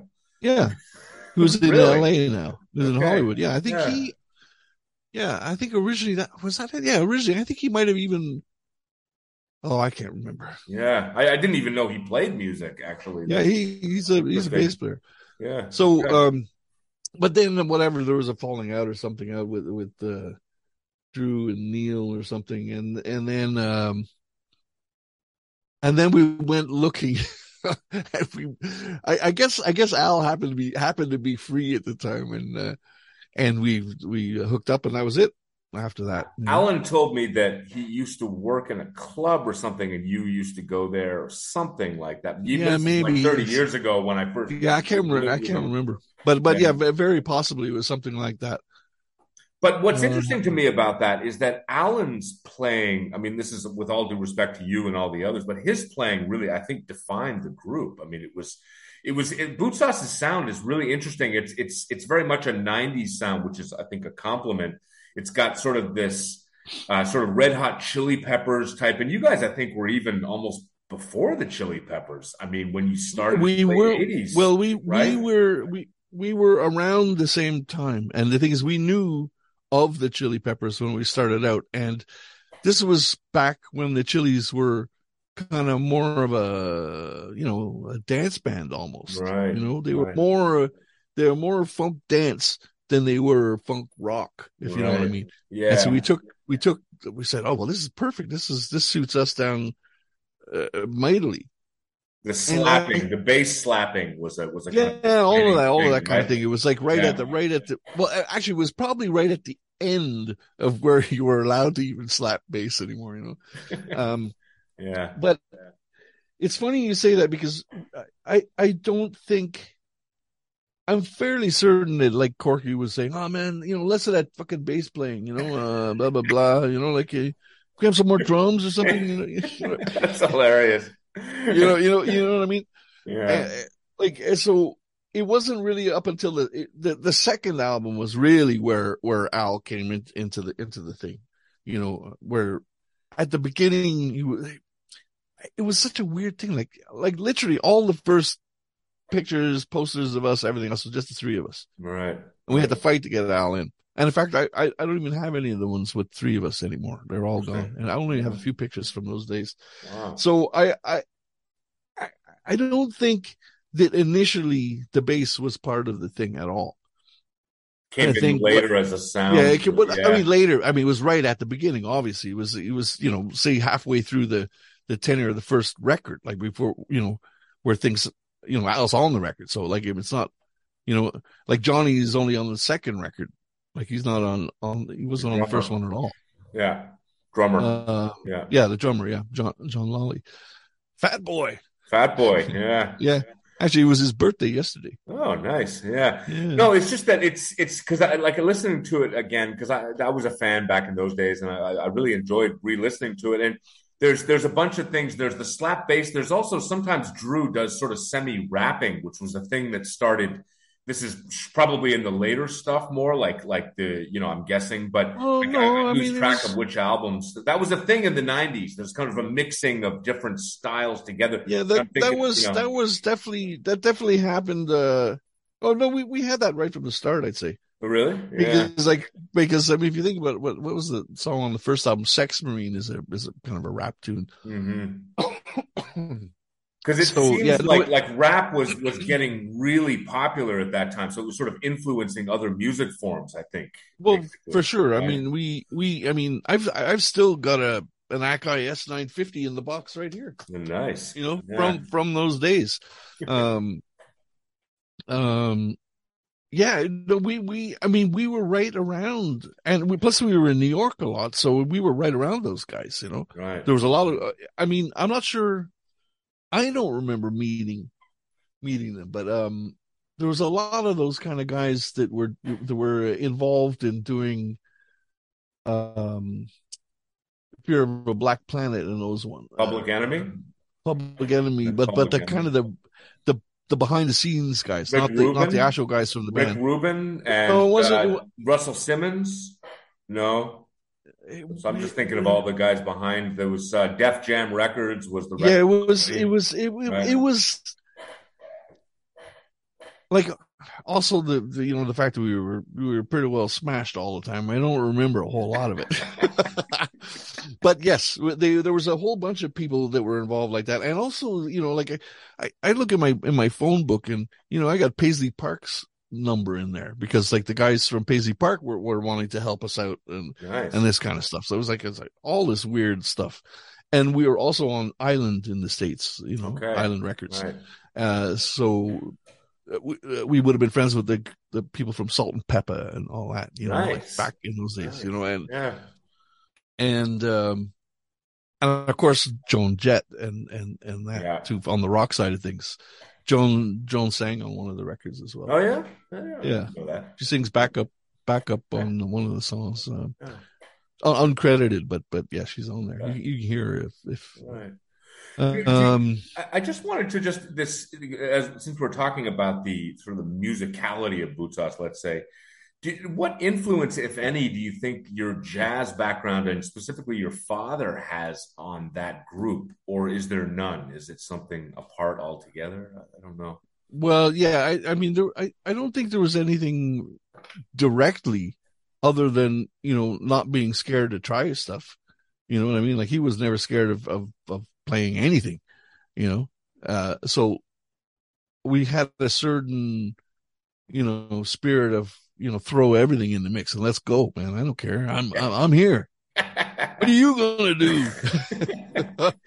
so, so a, a kind of an You know- openness to just trying new things, something yeah, for sure. creative, Definitely, right? definitely. And you figured that your father was a lot like that in his style of Well, he kind of had to be, you know, and and also he was he would have been more on the on the sort of heavy end of the jazz scale. I would I would say more on the kind of experimental, you know, rather rather than you know like the the straight ahead jazz guys. You know, I I, I don't know who I could.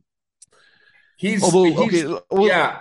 Go actually ahead. actually just Yeah, speaking of this, like like like even though he and Ed Bickert played together. yeah. Ed Bickert would have been to me like the more you know straight jazz guy, and my old man the crazy jazz guy kind of thing, you know. A good description. And yeah. did did yeah? Did I, I- I you- knew Ed you know- Bickert. I, I saw Ed Bickert play a lot as as well as Oh, father. Yeah, absolutely, My father played with Ed Bickert a lot. Yeah. Did you know that they sold his guitar a couple of days ago? No. That Wow. that that telly? no. Yeah, I, I because you know the he price. Do we know how much? yeah they- 20, 23 grand. Wow. Yeah, uh, uh, Long was it Long McQuade or one one of the one of the shops in in in uh, Toronto. Ontario. Yeah. Uh, uh, but the thing is, he he stopped playing. He never gigged. Uh, his wife died, and and he never gigged again.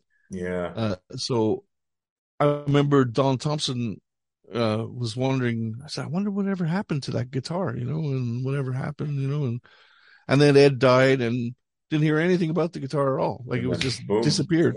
Yeah. And then it, it, it was it came up for sale maybe a week or two ago, and it was gone twenty three grand. Fast, yeah. Yeah.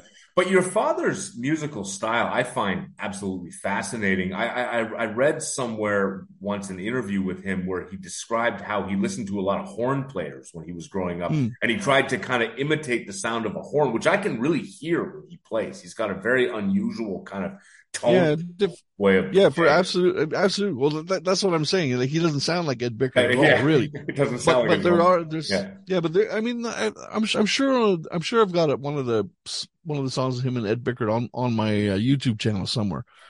Uh, I'm sure I do. Um, but they played together a, a couple times. I think they made they made an album together as well Really? at some Yeah. point. Yeah. And there's also um, I'm just trying to think who else he would have uh, played with the, from from the, those kind of guys. You The, know, the Canadian jazz. Yeah, yeah. Yeah, right. Um, Well, he told me once that he uh, that he has this great story about how Miles Davis called him up at his Yeah. place. He picks up his phone and he's like, His hears name's his Miles, voice, yeah, hey Sonny, this is Miles. Like, Yeah, like, you and know. he said, "Yeah, my my ass, it's Miles." Bloop, hang up. So I but mean, it was him, yeah. yeah, and he, so I'm, I'm not sure if he. I think he did play with Miles Oh, Davis. he did, yeah. He did, Yeah, he did. which is really, I mean, that's, I mean, that's up in the stratosphere, right? I mean, Miles Davis. Well, I mean that, that's that's literally as as as jazz as you can get. You know, it's yeah, I doesn't mean, get more jazz than Miles. for, really. instance, he's kind of right at the top end of jazz, and Well, he's the biggest jazz star there ever was. yeah, yeah, and and really, uh, also uh, one thing I love about Miles Davis is the name of one of his albums, "Bitches Brew." I, I just think that's such a great name for. I don't know what it is. It's something. It's it's politically incorrect, but not at the same time. It's kind of like? Well, yeah, it wasn't politically incorrect back then. It- Yeah. there wasn't. There was no Yeah. such thing. Yeah. Well, I mean, just uh, um, it's interesting what you're saying. So, so you don't feel there's that much of a connection between your your father's music and Bootsauce. It sounds like it sounds like, except well, for the not, openness, not really. except for the openness, right? Like yeah, because I mean, I mean, like, yeah, no, no, not not really, because I mean, the the, you know, it was kind of pop music, really. You know, I mean, it was it was maybe it was a little maybe a slightly a bit more than pop music, but I mean, that's all it was, you know, really. And and also we would try and write the stupidest lyrics we could think of, you know, like, I mean, literally like laughing our heads off. Like you know, writing catastrophes, you know, and that you know, you live that Yeah. whatever, you know. well, and touching, trying to- touching trying- cloth, right? Just touching cloth, yeah. right. It- Maybe you could describe to listeners what that is a reference to. I don't know. Well, it was it was an old joke. Um, whose dad was it? Oh, oh man.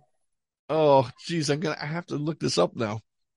Hang on a second. to touch It is- cloth, right? Well, no, no, no, because I have to. I have to. uh I have to give a proper. credit where um, credit is due. yeah, Right? yeah. yeah, yeah, yeah, yeah. uh, wait a minute now. the, the irreverence of the lyrics is something uh, another thing that's a, great feature of Bootsauce that is Well, reminiscent of that time i think you know the the, the, the, the beastie boys first album has wacky Oh, crazy shit. lyrics like that too you know so yeah, well, that I think it was Dave Dave Gossage's dad. That's okay was. dave Gossage So you know the Gossage brothers, Oh, famous, yeah, famous uh, local musicians. musicians. yeah Uh, and he would be sitting there and go, "Hey, Dave, I'm touching cloth." You mean that he had to go to he had to go to the toilet, you know? And of course, nobody had ever heard this, and uh, so we said, "Hey, that sounds like a good name for a song." yeah, yeah. So he, he would Yeah, say funny. that. That's hilarious. Yeah, because I so I thought that was just something that people would say, but I guess it was unique to the Gossage. Yeah, no, as far as I know, well, I had never heard it before. They Yeah, be- before. Dave told us. Yeah. Yeah, and and I think it might have been an Irish thing though, but that's I'm wondering. even that I'm not positive. I mean, the name Gossage sounds like an old school Montreal Irish uh, name to me. Just you know. Well, um, they're, they're- I mean, uh, Dave is fully into the Irish music scene too, and he's a fantastic Irish flautist. Like, you know, he's really. one of the best. You know, he's great. Like, Last time I saw one of those guys was at the Jazz Festival once, about 15 years ago. Who's the one who plays drums? Uh, one of them plays drums, doesn't he? One of the Gossage. Well, then, yeah, yeah. Smiley, uh, there's a really there's a happy looking guy. He's there's- always got. There's a bass player. There's a, there's Yeah. a drummer. You know, there's all- a whole bunch of the brothers. They, I think they were all up Uh, on the stage, and I was like, "Hey, there's the Gossage guys." yeah. Tom, uh, Tom, Tom was the uh, the Tom. Yeah. yeah. Yeah. Okay. But I, I'm I'm I'm fairly certain that that Dave is still playing in downtown Montreal all the time. Like at uh, was it Hurley's? Um, Hurley's. what's the Irish pub? Well, there's That- Hurley's. There's also the old Dublin, but I- not. No, it's it's Hurley. It's Hurley's. There's a few of them down there. Yeah. Okay. Um. Just just to close it out with your father. Um. Just one last thing I wanted to to talk about with your dad is, um, do you th- would you say your father is? I mean, it's hard to gauge who is you know more successful because your father is this sort of jazz great, but I'm guessing you sold more records and had more fame among the population. Is that maybe a reasonable? Well, I mean, I mean, Al was telling me recently that we sold six hundred and fifty thousand albums. A lot of albums. Yeah. And you're you're known in among among people. Like I mean, for this podcast, my friend uh, Thierry, he's a bass player friend of mine who I did a podcast with, a musician. And when he heard you were going to be on, he's like, "Oh, that's great! I'm really looking forward." I was a Bootsauce fan and everything. And so you guys are known, and your but your father is known in jazz circles. Well, look, Right? I mean, I'll, I'll, So- I'll put it to you this way. I, I, um, a few years ago, uh, bumped into Joe Zawinul, right? Um, at a jazz festival over here in France at, at a place called Marciac. So I went up to Joe Zawinul. I said, Joe, hi, I'm, uh, I'm Sonny's son. Yeah, Sonny Greenwich's son.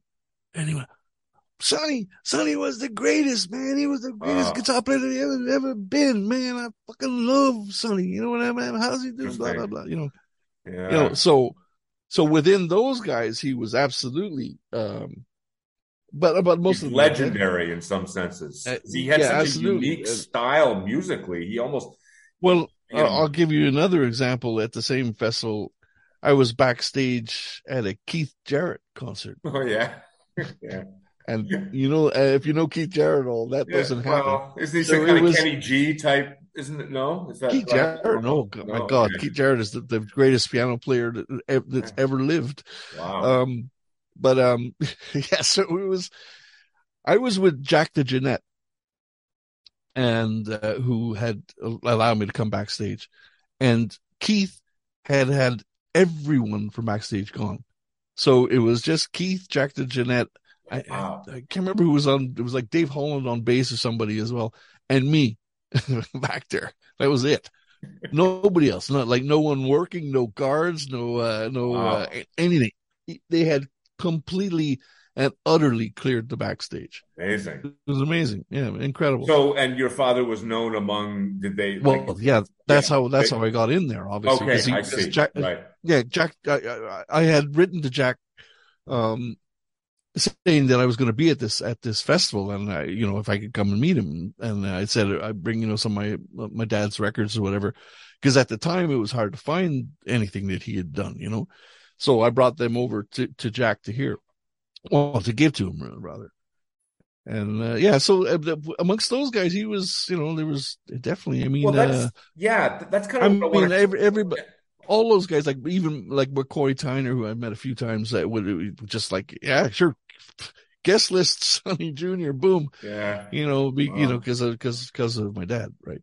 Well, it's it's sort of like, and so you you chose to, or I'm not sure if you chose to, if you were drawn into a more of a popular music form and a whole milieu that was more pop, which is really cool. Like I, I'm actually more of a fan of that kind of. I'm not a big jazz music listener, but I wonder if you, there's a sense that I mean, is it hard to be in the shadow of such a sort of jazz legend in some senses? I don't know if that makes sense. Uh, yeah, no, hard is the like wrong never, word, but yeah, no, I never really thought of it like that. You know, It- to me, it was just, yeah, that's my that's my old man, yeah, Right. whatever, cool. yeah. you know, you know? It's sort of like I- I- it's it's it's hard to do the comparison because you know your father's not super famous. He's within a certain like a very respected like you know genre of music. Let's say it's sort of a high level. yeah, music. Well, but again, all you know, like okay, I'll, I'll I'll put it this this way: people don't even remember who Muhammad Ali is. yeah, Yeah. You know what I mean? Not like who the hell knows who Sonny Greenwich Senior is, right? Or Junior or anything. Junior, you know, like yeah. who knows fuck Bootsauce? No, who, who knows? You know, you know what I mean? It's like they don't remember last year. Forget Yeah. about Yeah. you know 30 years ago or whatever. So like I mean I I I, I take it all in stride. Like I don't I don't care. You know. Yeah. It's- it's- Yeah, no, no, it's- it's it's it's hard to even ask the question because it's not like your father's like famous like Keith Richards or something, right? He's not. He's just like that's what's so interesting to me about it is I I don't even think he's. It's just the difference in qualitative judgment. I think is the difference, right? Well, I'll, I'll put it to you. I'll You put know. it to you this way: that that anywhere in the jazz scene, I'm in on his name alone. right? Yeah. Forget about Bootsauce, right? They don't care about. Yeah, yeah. Forget about Yeah. Bootsauce. and they- I've never ever heard of it. You know. yeah. but in the jazz scene, they'd heard my of my dad. But of course, now it's many many years later. It's not not not not so much anymore. Even you know, it's Well, a lot of those guys have like- gotten really old, and some have passed well, half of them are dead. I mean, Yeah, uh, more than half of them. Pharoah Sanders died last week, and you know, they, they literally there's no there's no one left of of that. that era. generation. Yeah. Yeah, they you know, and and and also the the fact that half of that generation died forty years ago. Right. yeah. All the drug addicts or whatever. Like, all, yeah, yeah, all- yeah, yeah, exactly. You know, so it, Yeah. yeah. funny thing. Well, yeah, no, Um, it's it's uh, it's it's not. It's just something. Um, it, it, you're in very very different spheres. Let's say you and your father, like in terms Yeah. of musical kind of. But we did that album together as well. You know, that meantime, you know, Right. that. So like right. that that that was fun. That that was kind of the foreshadowing of kind of the stuff that I'm doing myself now. Interesting. You know, which is kind of Yeah. more um kind of kind of a hybrid music, you know, where, where I want to I, I want to try and bring some of my my rock sensibility to this jazz thing, you know, and do Mhm. weird weird stuff and, and that's literally what I'm doing at this at this moment, you know, Interesting. Yeah. for my myself. I've really enjoyed some of the stuff you've been doing recently. I, I may want to Yeah. return to that at a future my future podcast. Some of the more recent stuff you're doing, but Yeah. I I do Well, remember. maybe, maybe Go ahead. well, I was gonna say maybe maybe we could do it after the next album comes out. Yeah. Okay. Sure. That'd be great. Because I'm I'm like I'm I'm like uh I'd say seventy five percent through the next record. Nice. so Okay. it'll be I, I do have a couple of um, things just more about your dad. I I, I do Yep. remember um, once going to see at Concordia with you. We went and saw him play. You may remember Steve Ship was with us. He drove us there, or maybe I, I can't remember. I drove or he drove, but anyway. And I remember at that concert, um, your your father actually pointed you out in the audience. He said, "Oh, my son Sonny is here today," or Yeah. whatever. And you know, everyone kind of turned around and looked. And I remember later we were at I don't know we were out drinking or something, and, and you you you sort of said to me or some people, you like it felt like it, I think in the Flintstones, you know, when people shrink down, like that's how you felt. Everyone got turning around looking at you, Uh, yeah. which made me think like, well, there's the the context thing again. Right, like you, you're Yeah. in that different context, and then Yeah, there's yeah, the father son. Like this is my father, the great musician, and I'm his son. Like you want to be kind of like the not the approval, all the kind of stereotypical stuff maybe is going on. I don't know if you wanted to comment on that. Yeah, well, Yeah. yeah, well, I I don't remember that that time in particular, but I mean, I, you know, it, it happened happened quite a bit back. You know, obviously, you know, he, uh, you know, yeah, sure. Why he, he probably loved what we were doing with Bootsauce. He thought it hilarious. He did. You know? He did. Yeah, yeah, yeah. I, I read in Yeah, for sure. interviews. I remember with him. That was another thing I, I noted down was I remember reading interviews where he specifically said, "I really like Bootsauce's music. Yeah, yeah. It's really good and all that." So Well, yeah, because because we were we were we were kind of we kind of far out yeah, yeah. and really really stupid too. so so he he liked. It sounds like he liked the irreverent nature. Yeah, yeah, of course. That's right? Yeah, yeah, Yeah. of course. That's that would have been the thing, and also the fact that you know it, it wasn't just your regular you know uh, C and G, C G, C, you know D chord structure. You know, Unusual musically as well, right? yeah, that's what I mean. Like it wasn't, it wasn't you know, it was yeah, it was a bit different. That's you know. We, Yeah, we had fun. We had fun with it, and and, and plus, of course, you know, like uh, getting back to Al, Yeah. Al was came from from a jazz thing as well. Yeah. You know, Yeah, so yeah. so we did we did that's kind of what I was saying a minute ago. With, with Al, seemed to be the sort of the not the most unique thing, but there's something about the slap bass which is really different. I mean, it's not in very many pop bands, right? It's not. No, but all. But let me stop you right there. I think I think the biggest part for of, of what was going on in terms of going from the jazz into the rock thing was when he was playing the fretless bass. That's right. Yeah. That's you know, point. and he would do, and he'd do the big yeah. Jaco solo in the middle of the show and everything else, you know, so there was, there was, there's a number of like things. We, yeah. Yeah. We, we were, we weren't, it, it's not like we didn't know what was going on. You know, we, we did, we were aware of the fact that it was jazzy. Yeah.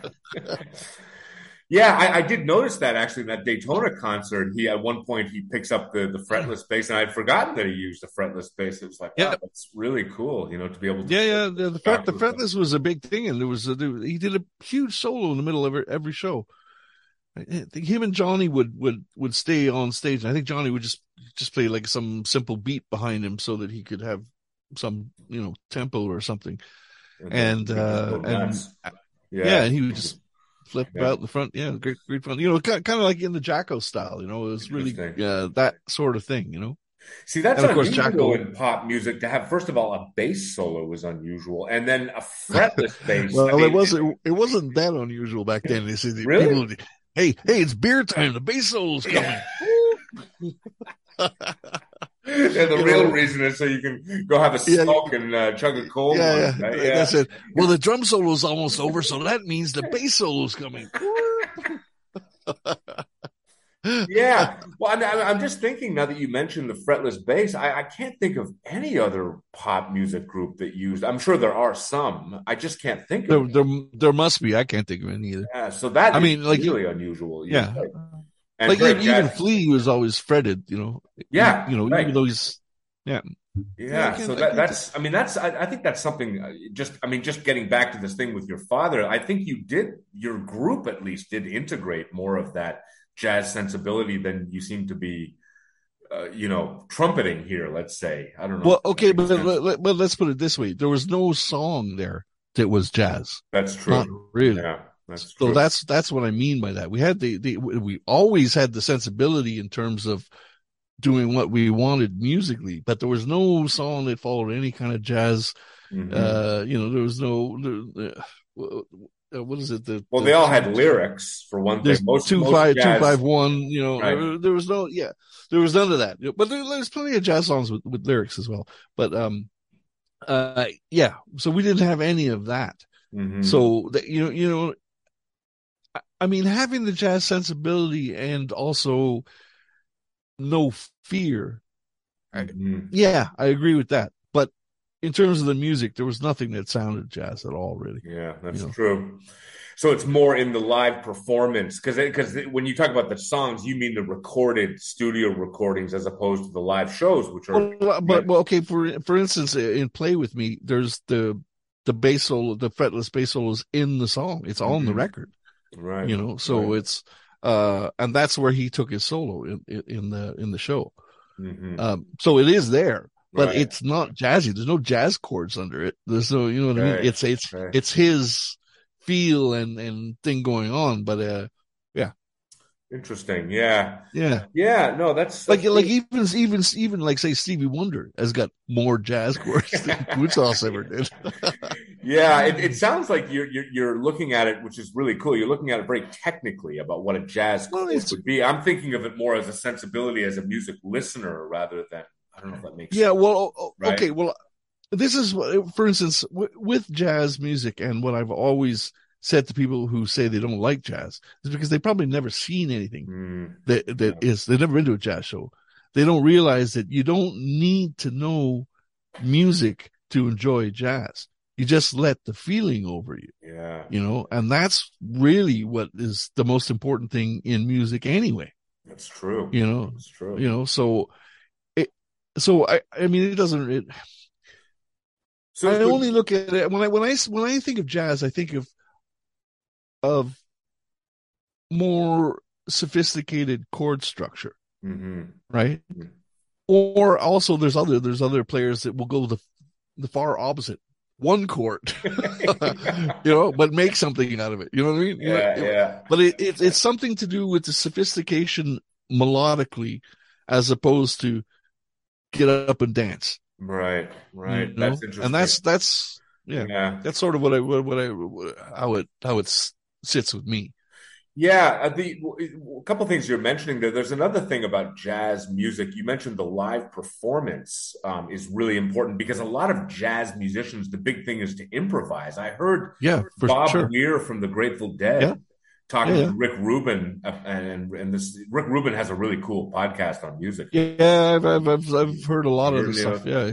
And, I, lo- and- I love Rick Rubin. Yeah, and and they somehow I think Rick Rubin made this point. He said that the way that the Grateful Dead would go on stage with like no set list and just get up and play, he said it was like that was like jazz, and then a lot of other rock bands, like say the Rolling Stones, that have a set list, that's more like classical music in some senses, like in the sense that they have everything ready to go and they kind of do it in a in a pre. It's, it's not a value judgment about what's better necessarily, but Mhm. just I think you're touching on that the live performance of jazz the spontaneity that can happen at a jazz show that you can sense when you're in there listening to it is Yeah. something really Yeah, amazing, sure. right? I don't know if that makes But I mean, like, okay. I saw the Grateful Dead, right? Me Uh, too. I'm going to say Yeah. something. Yeah, I'm going to say something controversial now. I didn't like it. you know, I fucking hated it. really? Yeah. well, no, it's not that. It's not so much that. It was just because they were kind of a jam band, you know. Uh, just- well, I mean that. that's it. That's exactly. exactly what they were. That, I mean, but so you know, half the times the jams weren't that great, you know. you know that's the thing like i mean there's so many of their songs that i absolutely love and so much of the music that i love you know like ripple or you know you know those kind of things i i but when i saw them it was kind of like oh, well i wish i had taken the acid now what you didn't? no i didn't of course no no no no I, no Really? not Okay. I'm too old for that even even even even then but um Because I saw them in Rochester, New York, when I was 16, and I, I, you know, I took acid, and it was like I was pretty. Well, it was quite you see, I think- you know. yeah, I can imagine. Well, I, I, I'm assuming that if we had taken the acid, we would have been better off. it was me and me and Al, like, you know, yeah. But So, anyway, so you guys were there looking for some sort of a musical thing to happen, and you were more sober, and it- you were not doing the kind of like. well, we weren't we weren't sober, but we Yeah. weren't we were we were we were, we were more on the booze, I'd say, than anything at that point. You know, we didn't, Yeah. and and we weren't really big smokers or anything, so it was it was really booze, you know. so maybe that's part of it. I, I, I, don't know. I mean, it's also. I mean, I don't mean. and, and, and go Yeah, ahead. the thing is, like, like all the, I mean, there's so many of those, uh, so much of this of Jerry Garcia's stuff that I absolutely love. yeah. You know, Yeah. that's the thing that I, you know, he was there, but he was just noodling, you know, noodling some shit that that Yeah. you know, didn't care about. You know, Well, the, the other thing is, I'm not making any claim. I don't think Bob Weir is either that the Grateful Dead are doing music that is as complex as a lot of jazz. Oh, Most no, no, no, but I don't- more no, or less country was- music, basically. Yeah. right? yeah, Yeah, but you know. but but I mean, Yeah. country music can, you know, is is I love some good country music. yeah there's personally. there's a lot of right? there's a lot of country music that's that's fantastic you know and uh there's a, a lot of uh some of the best players in the world come from the country you know uh, country guitar players like like ridiculous crazy play, they play circles around any of the rock guys you know literally Well, there's also some country. I mean, Johnny Cash springs to mind. Some Yeah. country musicians who it's more just their. They're like it's like Leonard Cohen. There's something about that individual personality. Yeah. Like Johnny Cash used to brag that he only knew three chords on the guitar, you know, right? Yeah. Like maybe he knew Yeah, yeah. five or something. He didn't care about that. That wasn't what he was doing. He was yeah, yeah that's he was telling stories uh, to, yeah, telling stories and also just the whole. There's something about him and the way his gravelly voice and his whole something electrifying about that too. Well, also you, yeah, for hundred percent. But but if you also uh like, I remember when Johnny Cash was, he, you know, he was playing in Montreal. I didn't even bother to go. I had free tickets. I didn't go. Johnny oh Cash. my god, are you serious? But yeah, because Yeah. because at a certain point in his career, like he he, was, the old dude. He was the old country dude. Nobody cared about. not- him, right? the, the old yeah exactly, and Yeah. nobody cared about it. Like I'm nobody at all. Yeah. You know, and and his career was like in the dumps, everything else. Right. And then he came back with Rick You know, Rubin. that's- Rick Rubin. But yeah, produced- yeah, with Rick yeah, Rubin, with yeah. Rick Rubin, but but that's Rick Rubin produced his, his sort of as an older man. He did Yeah. the thing, and he had a whole but the but yeah. the the thing about that is that how people remember him now is much different than then.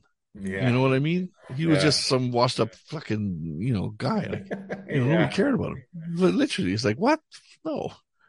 I, I, I sort of see Johnny Cash as kind of a crossover artist in the sense that, like most people who don't listen to a lot of country music, like myself, I love Johnny Cash. I think a lot of people who aren't Yeah. necessarily country music fans like Johnny Cash. Yeah. Well, he okay uh, when when he was doing pure country he was like the he was like the top of of the of the heat of the stars, Right? Yeah, Of- Yeah, the stars, when- world. when that- Yeah, in that in yeah. that world right. so he had the best musicians the best writers all the rest of it he was he was great but then he fell away you know like as as anything happens people you know get bored whatever they move move on on. to something else Yeah, you know? Other artists come yeah they move on to something else but then when he came back as an older man and uh, you know basically dying before writing you know and put out these five albums or whatever it was you know there's i think there was i think there was five of them it completely changed what he was and and how he was how he will be remembered in music is Yeah. completely different now than if he had died in 1970 Yeah, or nobody- uh, well, okay let me yeah. see when Well, I'm just trying to think 75 when or something like that, right? Yeah, Kind it of- must it yeah. must have been it must have been like say seventy eight or something like that, uh, or eighty maybe that he came through, because I was old enough to remember it and old enough to not want to go. I'm sorry, I didn't Even go. with free tickets. Yeah. Yeah, yeah, yeah, yeah. You know what I mean? And I, and like I, I went I went and saw Rod Stewart with a free ticket. Oh, you know, like, like Rod Stewart's great. but I like here's the thing. he fucking kicked my ass, man. He kicked my ass around the fucking forum because he was fucking great. That must have been fantastic. But but but but the thing is also at the time at the time he was a schmaltz. Do you think I'm sexy? Yeah, I don't want to go see that. You know what I mean? But he must have played all brilliant. the earlier stuff, like every picture Oh, he did. He did. He that, did right? everything. He did. Yeah. He did it absolutely all. And and he did did. Do you think I'm sexy? Like four times. Right, the right. show. Because that was his big thing. you know, like what when he you know he'd start out with it and it was somewhere in the middle and blah blah, and then the end. But it was absolutely fantastic. Like he kicked ass, you know. And I'm like, fuck yeah, okay, I like this. I don't know what you think But- as a guitarist of some of the Rod Stewart earlier stuff with Ron Wood. I find just guitar work on those. Yeah, Ron Ron Wood never did anything but the Jeff Beck stuff. stuff. The Yeah. Jeff Beck stuff always, yeah. But um, yeah, no, no, yeah. Ron Ron Wood and Keith Richards really the guitar stuff didn't. I didn't Yeah. really like it that much, Yeah. but it was. But I was more into the Hendrix thing, you know. So it was kind of more soul Right. and all that. Whereas they weren't, you know. But Jeff Beck, on the other hand, he was always. Uh, you could never figure out what the hell he was doing. yeah, You know, he was like, it's pretty wild. How the heck? Yeah, crazy. Yeah. Like, still to this day, you know. He He's his brilliant. style actually is very jazzy to me. I don't know if it sounds For sure. me, But but he literally did jazz tunes, you know, Right. uh, like you know, uh, literally jazz. well, Wired. so, I mean, uh, the album Wired yeah. doesn't have any lyrics on it. Seems to be Yeah, what was it? What was it? Blow by blow, and there's a there's a few of those Red albums Boots. back then that. Yeah, I don't know that one, but uh, Yeah, yeah, but anyway, look, the, the the point is that he actually was doing jazz, yeah. you know, and he he's kind of sort of come around the other side too because you know he realizes you know where. You know, but people want to see that they don't. They don't want to see the jazz stuff, really. You know, they want to see the, the rock and roll stuff. yeah. you know otherwise he wouldn't have you know uh, johnny depp playing guitar on there Right, You know I mean? Johnny Depp. All right. Well, as we as we move towards closing, I like to close on on on po- something positive, but I wanted to look a little bit ahead to you know, like I mean, I'm sure you follow pop music to some extent. Do you still? eh, kind of not so much. well, a little bit Yeah. I mean, I'm wondering what you think of it. Do, do you think pop music has gone down the toilet? Do you think it's just as good as it ever was? Do you think maybe, like, I'm wondering what your thoughts are about how it is now and the future of it? okay well i'll put it to you this way I- i think there is and there always has been good music coming out. It's just finding it is difficult. right. Yeah. Uh, no, but uh, you know that being that being said, like you know, uh, I come across stuff all the time that I love, like this band Bloodywood. You know these guys? No, no. They're Check in- it out. Well, look, look them up. They, they're they're an Indian heavy metal band. Bloody Bloodywood, they're called, and it's absolutely fantastic. It's Wow. fucking great. It really is, really is something. And and I saw this, I was like, I sent it to everyone I could think of. You know, amazing. Um, so I really like that. And uh, what have, what have I seen recently? Did some other thing came up? Um, shit. Uh, the Avett Brothers. Do you ever heard of them? No. Yeah. Right. There's a song called "No Hard Feelings." Mm. You, you should write these down and, Yeah, have no, actually, I am. Yeah. Uh, the the Avett brothers. It's like A V E T T brothers, and the, video. Watch the video. No hard feelings. And the And other actually- was uh, Mega Mega No, Indian. Bl- Bloodywood. Bloody Wood. Funny name. Oh, but they're but the, you you're gonna you're gonna die when you see Yeah, them. They're yeah. absolutely fantastic. Um, so, so and then these- there's something. I'm just curious. Is this pop music or is this stuff that you ferreted out that's not hugely popular? Well, it, it's stuff Yeah. that's come it's come under my radar, and I'm like, holy shit, that's good. you know, Mm. So those those two, like that song by the Avett Brothers, is is just absolutely killer. It's Mhm. killer. It's I'm I, I guess it's pop music. I don't know.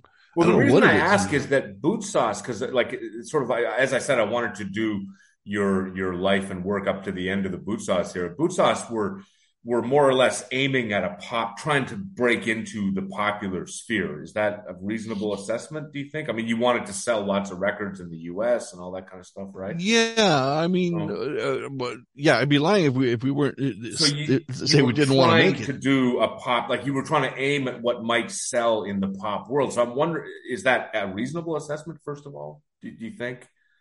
Is that Well, I don't mean to insult okay, well, let's- your music, obviously. I. I mean, I mean, we kind of always had the same sort of idea, you know, which was dance music mixed with heavy metal kind of thing. Right. That was sort of what that was sort of the basis for for for what I was thinking at least. You know, uh that's kind of where where I was coming from. And and we sort of, you know, we did we did end up with with some stuff like that. Like the last the last actual Bootsauce album, which which was recorded with John Fryer um in the UK. That one has got like some of our heaviest heaviest kind of rock guitar tunes. Is that the it, one with the guy from Motorhead? Um, Lemmy did what? Didn't he play on one of your albums or Yeah, he's that's that's yeah, that's uh yeah, that's on the second that's on Bull. No, this Okay, was Bull. the the uh this was the last album. Okay. And um um So you were aiming at a hybrid, a hybrid between heavy metal and what was the other thing you just and, and dance music. and dance, right? Okay. Yeah, so we wanted we Fun. wanted people to be able to dance to it and you know have some fun, you know, right, and, also and, and not out, really, yeah, rock right? out. uh, You know, that was the whole point. You know, it, it it was it was that was what I was looking for, Okay, and I mean, I think we were pretty we we we, did we did well with it, and in fact, I think if more people had heard the songs, more people would have liked it for sure. yeah, You know, uh, it's just the way things happen, and also uh, with us, we were on the weird cusp because our first album actually came out on vinyl, new Right, on vinyl, right. right? 1980, But then we right? Yeah, well, no, it was like 1990 or something, Right. 80, 89 there or was 90, still actual records, like you know, Yeah, yeah, no, it, revival. it came out. It Yeah. came out on vinyl. yeah. You know what I mean? Like you could go to Phantasmagoria and buy the album. Yeah. That's how far back this is. yeah, right? yeah, yeah, That's it. Anyway, so but because, and we're we so we between then and when we sort of ended in '95, say, uh, it that was sort of when Napster came in. Hmm, So we got lost in the transition, right. you know, between right. between Interesting. but, but between vinyl, CD, and Napster. Mhm. Right? So Interesting. when when when the Napster thing really took off, we were like we would have been like the last band to to to be put up on Napster. You know, maybe a couple of songs here and there, but like for instance, you couldn't get Bootsauce on Spotify until last year. Wow. You know, Wow, Interesting. yeah. What was that about? Was that just your former record company dropping the ball? universal. or- They didn't, they didn't care. Yeah, they didn't, just didn't care. They literally didn't care. And the thing is, I was I was poking the hornet's nest by putting Bootsauce songs in all my videos. You know, I was going to see, okay, who's gonna who's gonna sue me here? You know, to It's find your out- own music. yeah, yeah, yeah, to find out. That's hilarious. I mean, yeah, I mean, I I, I didn't even know who owns the music. I, I still don't actually. It's universal, but anyway, Universal, yeah. Okay. So so part of it, so there's almost a, a functional issue there with just the transition technologically, which yeah, that's place, it. We we, we got lost in got lost Yeah. in the transition for sure. Right. You know, I, I mean, yeah. It, it seems like like the the Napster thing really was like a kind of a nuclear bomb to the to the, the whole music world in some senses, and then things have reconfigured now, where YouTube and other things are now counted. Spotify, it's kind of like Yeah. you know at- for for younger artists coming up, there's a way through that now. That yeah, yeah. know, well, that that, uh, that that is true, but but okay, it's a sort of uh, again, sort of what I was saying earlier that it's much easier to get an album out now. Anyone can oh, put an album out. absolutely. You, Yeah. you know, like I, I, you know, and literally, I've, there are some albums that have come out that are just like whatever. I mean, those, those, I can't remember who was it on the, the guys that put out 30 seconds of silence so that they, they have their, their, really, I remember hearing about so that. yeah, their, so their fans could play it on Spotify on loop, Wow. right? So they made thousands and thousands of euros out of this because Spotify Wow. count after 30 seconds, you know?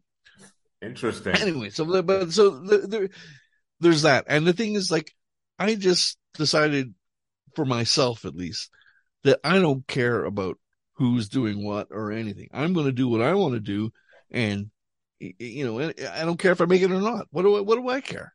You know, I'm 60 years old. I don't care if if my songs play on Spotify. you know what I mean? And and because of that attitude, I've had 80,000 streams on Spotify. Amazing, yeah. I, I, I, From- I was from- I'm, I was really impressed with the uh, just on YouTube. A lot of that you have a lot Yeah. of downloads on YouTube. When I Yeah. looked at the numbers, there, it's Yeah, it's it's and the thing is, I do it all from sitting here at my desk in my kitchen. Like you can't see, but that way is the kitchen. Like literally there, I can reach into the kitchen. grab your coffee. yeah, Yeah, and- no, it's I. So that's that's that's that's that's what I mean. It's so much easier for everyone to, to do anything now. So I'm happy that uh, be, because it actually levels the playing field in a way. totally Because you can you can anyone can put an album out, and that's why someone like say Thundercat or something like that, you know, can come out out of nowhere. and just like, blow Thun- up. yeah, th- yeah, Yeah. blow up. And Thundercat wouldn't have blown up, you know, whatever, in, know, the nineties or 15 years ago. It, yeah. It seems like when you were a young musician, the the technique that all the young musicians tried to do was to get to a record company and sign a contract. That was the Well, objective. that, that was and the, then that the, was the record only- company would deal with all the promotion and do all the work, and it, they had all the capital to to press records and all that. Yeah, but but but here's Yeah. the thing, that was the That was only. the only way to do it. Yeah, There was no other way of doing it. there was no other way of doing it. You couldn't do it yourself. Well, okay. uh, let- there's only so many this way. cassette tapes you can make in your bedroom and try and sell privately at shows. And That's that kind of stuff, right? exactly it. the way to look And like, it, right? uh, so there's like my dad, for instance, had his own little label. So he'd put out an album and they'd sell two or three thousand copies. But he was making all the money from it. So if it, you know, if he was, if he was selling for fifteen dollars, every you know, single record. Yeah, yeah, do the a math, you small know. So it's for the pressing Yeah. and all that, but the rest. yeah, that's it. Yeah, so so so you make 150 grand off it. So hey, Right. woohoo, yeah. excellent. yeah. Whereas when You know? with Polygram, they're getting what ninety percent or whatever. Some Yeah, we sold 650,000 albums and and and maybe made three grand. right, right. That, that raises a question. know- do, do you think those record companies were abusive? Like, because this is a common charge. well, I think you I think that we got abused for sure. Mm, I mean, I, I uh, look, I'm not sure who to point fingers at, but we we we definitely lost money, yeah. and we were definitely ripped off, yeah. and and and I think in the industry, famously so, you know. Uh, yeah. But I, but you know, the thing about it is, I don't care. Yeah, you know what? Well, what, what, what do I care? You made those records, and that's that's it. You know, and, I, you know, right. look, I, I, you know, I gotta, I gotta say that if there's any lawyers out there, and you want to help us see what where the money is, I will gladly split Sue it. your former record company. Is that yeah? No, yeah, I mean, look, I don't want to sue anybody. No. I just want to get what, what's what's our fair share. You know, that's all. That that'd be fine. That'd be enough for me. I'm not trying to, you know, whatever. Yeah. Know. Well, it seems like and, it, it, was, other, it, was, it was a very tough business because you know the record companies i think they they also lost a lot of money on lesser known artists and then and what they're trying to do is they're trying to get a madonna or a rolling stones to make it all those kind of like smaller bands that they yeah. actually invest a lot in yeah but, back, but, but, right that's the business model, right? And, yes, and then once you're Madonna or the Rolling Stones, then you make your own record company. You, but then those original records that went big are still you're still getting some revenues from that, right? It's, well, that's true, and and it's also the reason why like Taylor Swift has redone all her albums. Right, she redid all her albums. I didn't know that. Like no, like note for note, re- redone them so that she doesn't have to. Wow. okay, the, so then she represses them and reissues them. Yeah, they re, they're they're redone. So they're they're the same albums with the same songs, but redone. Wow. So that she owns the masters and everything else, and and because her fans love her so much, they go and they buy won't those. buy the old ones. Right, they'll only buy right. the new ones. I, am yeah. sort of confused about that legally. Couldn't the record company strangely say, well, that's plagiarism. It sounds weird because she's the artist, but well, I, like, yeah, I note for note, and the picture's the same on the cover. Everything's identical. Is that? Yeah, I think. Uh, of course, it would. I'm not terrible. exactly sure about this, but it would be a terrible look for the record company to go after. Yeah, to do I mean? to do that, but but also, uh, um, I don't know how to how to formulate um, that. Is that just think about this. Thing? But okay, for instance, have you ever gone? You ever gone on the streaming, you know, on Spotify or somewhere, and and so oh, that song, I used to love that song. You go play it, and it's not the version you remember. It's because there's more than just Taylor Swift re-releasing oh, the old stuff okay. again. Interesting. Yeah, you know, I've noticed that on yes. the radio because where I listen to a lot of pop music is, um, you know, when I'm in my car I've tuned in because I like that's my way of trying to stay in touch and you know and and I've noticed sometimes I hear a song that I know and I'm like wow it sounds a little bit different. Like I'm and I think I always think it's me. Like I'm like I might yeah no I think I think or, a, you know, a lot of a lot of times it's people that have re-recorded their old hits to get out of bad contracts wow. you know? So interesting so this yeah. this might be a good closer. Is that in the? Is there a Bootsauce reunion in the in the in the works? Then could you guys get back together and do that? Might be. Well, okay. I'll put it to you this way: it was in the works. Really? Okay. It was, yeah. But it's. Uh, I I I I doubt it'll happen now. Yeah, that's yeah. too bad. Uh, yeah, it, it, we we did talk about it, and everyone was in, and we were, you know, kind of ready to start thinking about finding a new manager and whatever else to do. And we were going to release a single and, you know, try boot, you know, reboot something that way. And, but I can't see it happening now. Yeah. Although, although I'll put, I'll also say that I, I wouldn't be surprised if we do another song. Right. Okay sometime. And then release a single of, or some yeah. sort of maybe a record, yeah. recorded music. Yeah, well, well. I mean, I, I, like one one song. Okay. I wouldn't be I wouldn't be surprised if that happens somewhere down the line. But it's again, we kind of lost. We, we weren't big enough to have the sort of um, you know the, the, the, oldies uh, you know woo rocking to the oldies guys right. you know, thing going you know right, right. Uh, so so we kind of missed out on that and we were going to do it what was it the 25th anniversary or 30th anniversary of the of the brown album or some you know we were That was no, actually, no. That, that's what it was. It was the thirty-first anniversary of the Brown album. okay, that's that's, that's funny. Gonna, that's yeah. that's actually totally in keeping with Bootsauce. Yeah, yeah, right? So we were, yeah. we were, we yeah. had it all on the go. We spoke, we all spoke, and everything else, and uh, okay. and we were, were, we were at least in uh, in a place where we would have done it. Hmm, okay, but it's not going to happen now. I don't yeah. think it's going to happen now. And I, I mean, I don't, I don't even live in the same country. You know. Yeah. You, you know what I mean? And, and also British Columbia and Alan yeah, here uh, and yeah, he's in BC and and yeah. So it's kind of. I mean, just yeah, logistically, I, it's hard, right? It's just yeah. I mean, it was it was one thing when we were all in Canada. At least then we could sort of fly to Montreal and start from there, you know, or whatever. Right. But now it's I, I yeah, but a song, I could see that happening because that way I could, I could just, you know, transfer, transfer my side and Al could put his stuff on and Perry yeah. could do his thing and Drew sing over it.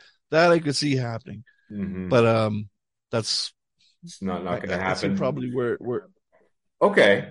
Um, what about um, just as a as a as a closer would be maybe you could talk about a little bit about maybe what we're going to talk about next time your current projects just like kind of a teaser and then this album you were talking about maybe you could tell us a bit about that maybe that might right. be well, interesting yeah the the what I've been doing is trying to well basically I, I recorded everything that that I'm doing just sitting here and then I decided what songs are going to you know, some of them have some vocals, some of them don't. Some of them are old songs that I just redid. Uh, and so those are those two albums that are out right now. Um, and then there's a third album, which myself and, and Alan Baculis did together, which was the Brain Smack album. And that thing is amazing too. That's a really that's still cool together because I remember when you were doing Brain Smack here in Yeah, it's it's, it's it's it's up yeah. on Spotify and everywhere. You can go you can go listen to it now. Okay. Okay. Uh, right. So then, uh, so now what is left is I've got, I'd say I'm 75% through the next record, uh, next record of another 10 tunes, say. And I'll be having people like, uh, uh, well, I don't know if I can even say, but I have some fam- some famous. Don't have to name names, but just some, you know, the, so the, names the, might be, some, on there, right? Yeah, there'll be you know some some relatively famous uh, you know, jazz guys on there playing as well, soloing nice. over the stuff, and also a couple of songs. So it'll be sort of the same thing as the last couple of albums, but it's just you know getting better as as I go along. You know, that's okay. you know that's basically it. And then when that one's done, I'll get ready on the next one.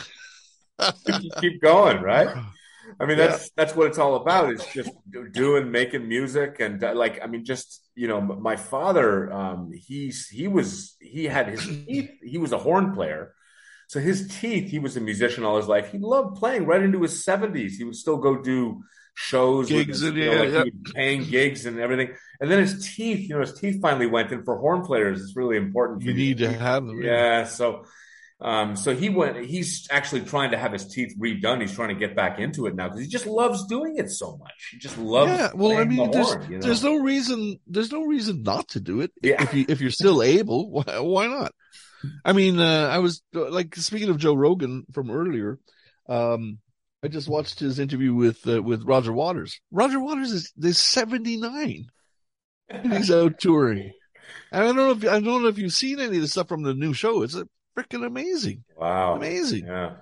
You know, well, uh, great. I, I, we saw the Rolling Stones in 2015 in Quebec City, and it was just great. I mean, it was fantastic yeah, on the plains of Abraham. Well, actually, they, was, you know, they were they were probably better then than when I saw them.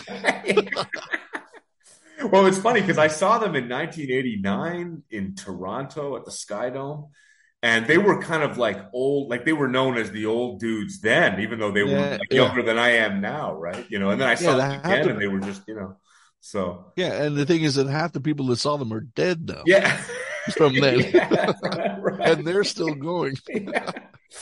yeah. well, I mean, Charlie Watts is now gone. It makes you wonder how long the Stones are going to keep going. They, oh, they'll they'll they'll keep going until until Keith is dead. Keith, yeah, Keith, or Keith or Mick Yeah, one of those two, right? Yeah. Uh, it's it's Yeah. funny as a side note too how like Darryl Jones is, was their bass player when I saw them, and now they have Steve Jordan. It's almost Yeah. like they're becoming a black band as they Well, they always they, they always, were, that. musically, right? Yeah. But then now Yeah, rhythm and blues band, man. know, yeah. Yeah, they're literally a rhythm and blues band. You know, that's that's what they were. Their goal know, was right to from be the the- best blues band in London. That was their goal Yeah. in, in Yeah. 1962 or whatever, right? You know, so I think they I think they did okay. Maybe. You know, All right. Well, listen, that's a kind of a positive note to end on. So, um, I want to thank you again, Sonny. This has been really, really cool, and um, it's it's it's it's you are perhaps the best known person I've interviewed, which tells you something about my podcast, right? If you if you're the biggest Hey. star, right? You know, Chris Yeah, Berry being well- the other one, right? So, Well, look, you know, I, I I'm happy to I'm happy to do it. And you know, you know, myself and Chris had had dinner in Spain uh, not so long ago, and we we we, had some fun. we had some stories to tell. Yeah, he told me about that. I, I, I just because I had never met him until I went out with you know Kristian Gravenor. oh yeah, Yeah, Yeah. from the Mirror. And Yeah, yeah, I'm, yeah, fri- yeah, I'm pretty good friends with him now. He's been on the podcast a bunch of times. He's an interesting Yeah. guy. And so he invited me out to this kind of thing that he does with all these big Montreal people like Robbie Dillon and all this. So I went out and Chris was there. And Robbie is yeah, Robbie Dillon Dillon? used to used to work with Albert Nerenberg, and uh, he's a writer for um, um, uh, you know what's that Vice? You know, he wrote for Vice. Uh, yeah, Anyway, another Neil Cameron was in that group, and Ace Yeah, yeah, okay, kind of- these kind of big Montreal names. And so I, I was very honored to be invited, and it was you know supposed to wear like kind of a suit and tie, not a suit, but just you know. And Chris was there, and uh, he told me he said, "Yeah, Sonny, man, you know." He said, "I remember touring with Bootsauce." He told me about how he Yeah, toured. he opened for you guys. Yeah, yeah. Well, yeah, there's a there might be a story or two there. All right. Well, listen, that's a that's a perfect teaser. Maybe maybe we maybe Yeah, yeah. those can come up for the next one. So anyone listening to this, I'm sure there's going to be thousands of people, and they're on the edge of their seats, right? So that's so the next one, yeah, right? Yeah, right. yeah, yeah. But yeah, absolutely, absolutely, no, no problem. Do it any, any- anytime. But let's let's wait till after the the, the next album's it'll out, and be then, then we'll do that. That. That'll be cool. yeah. Cool. Thanks, Brilliant. Sonny. Thank you.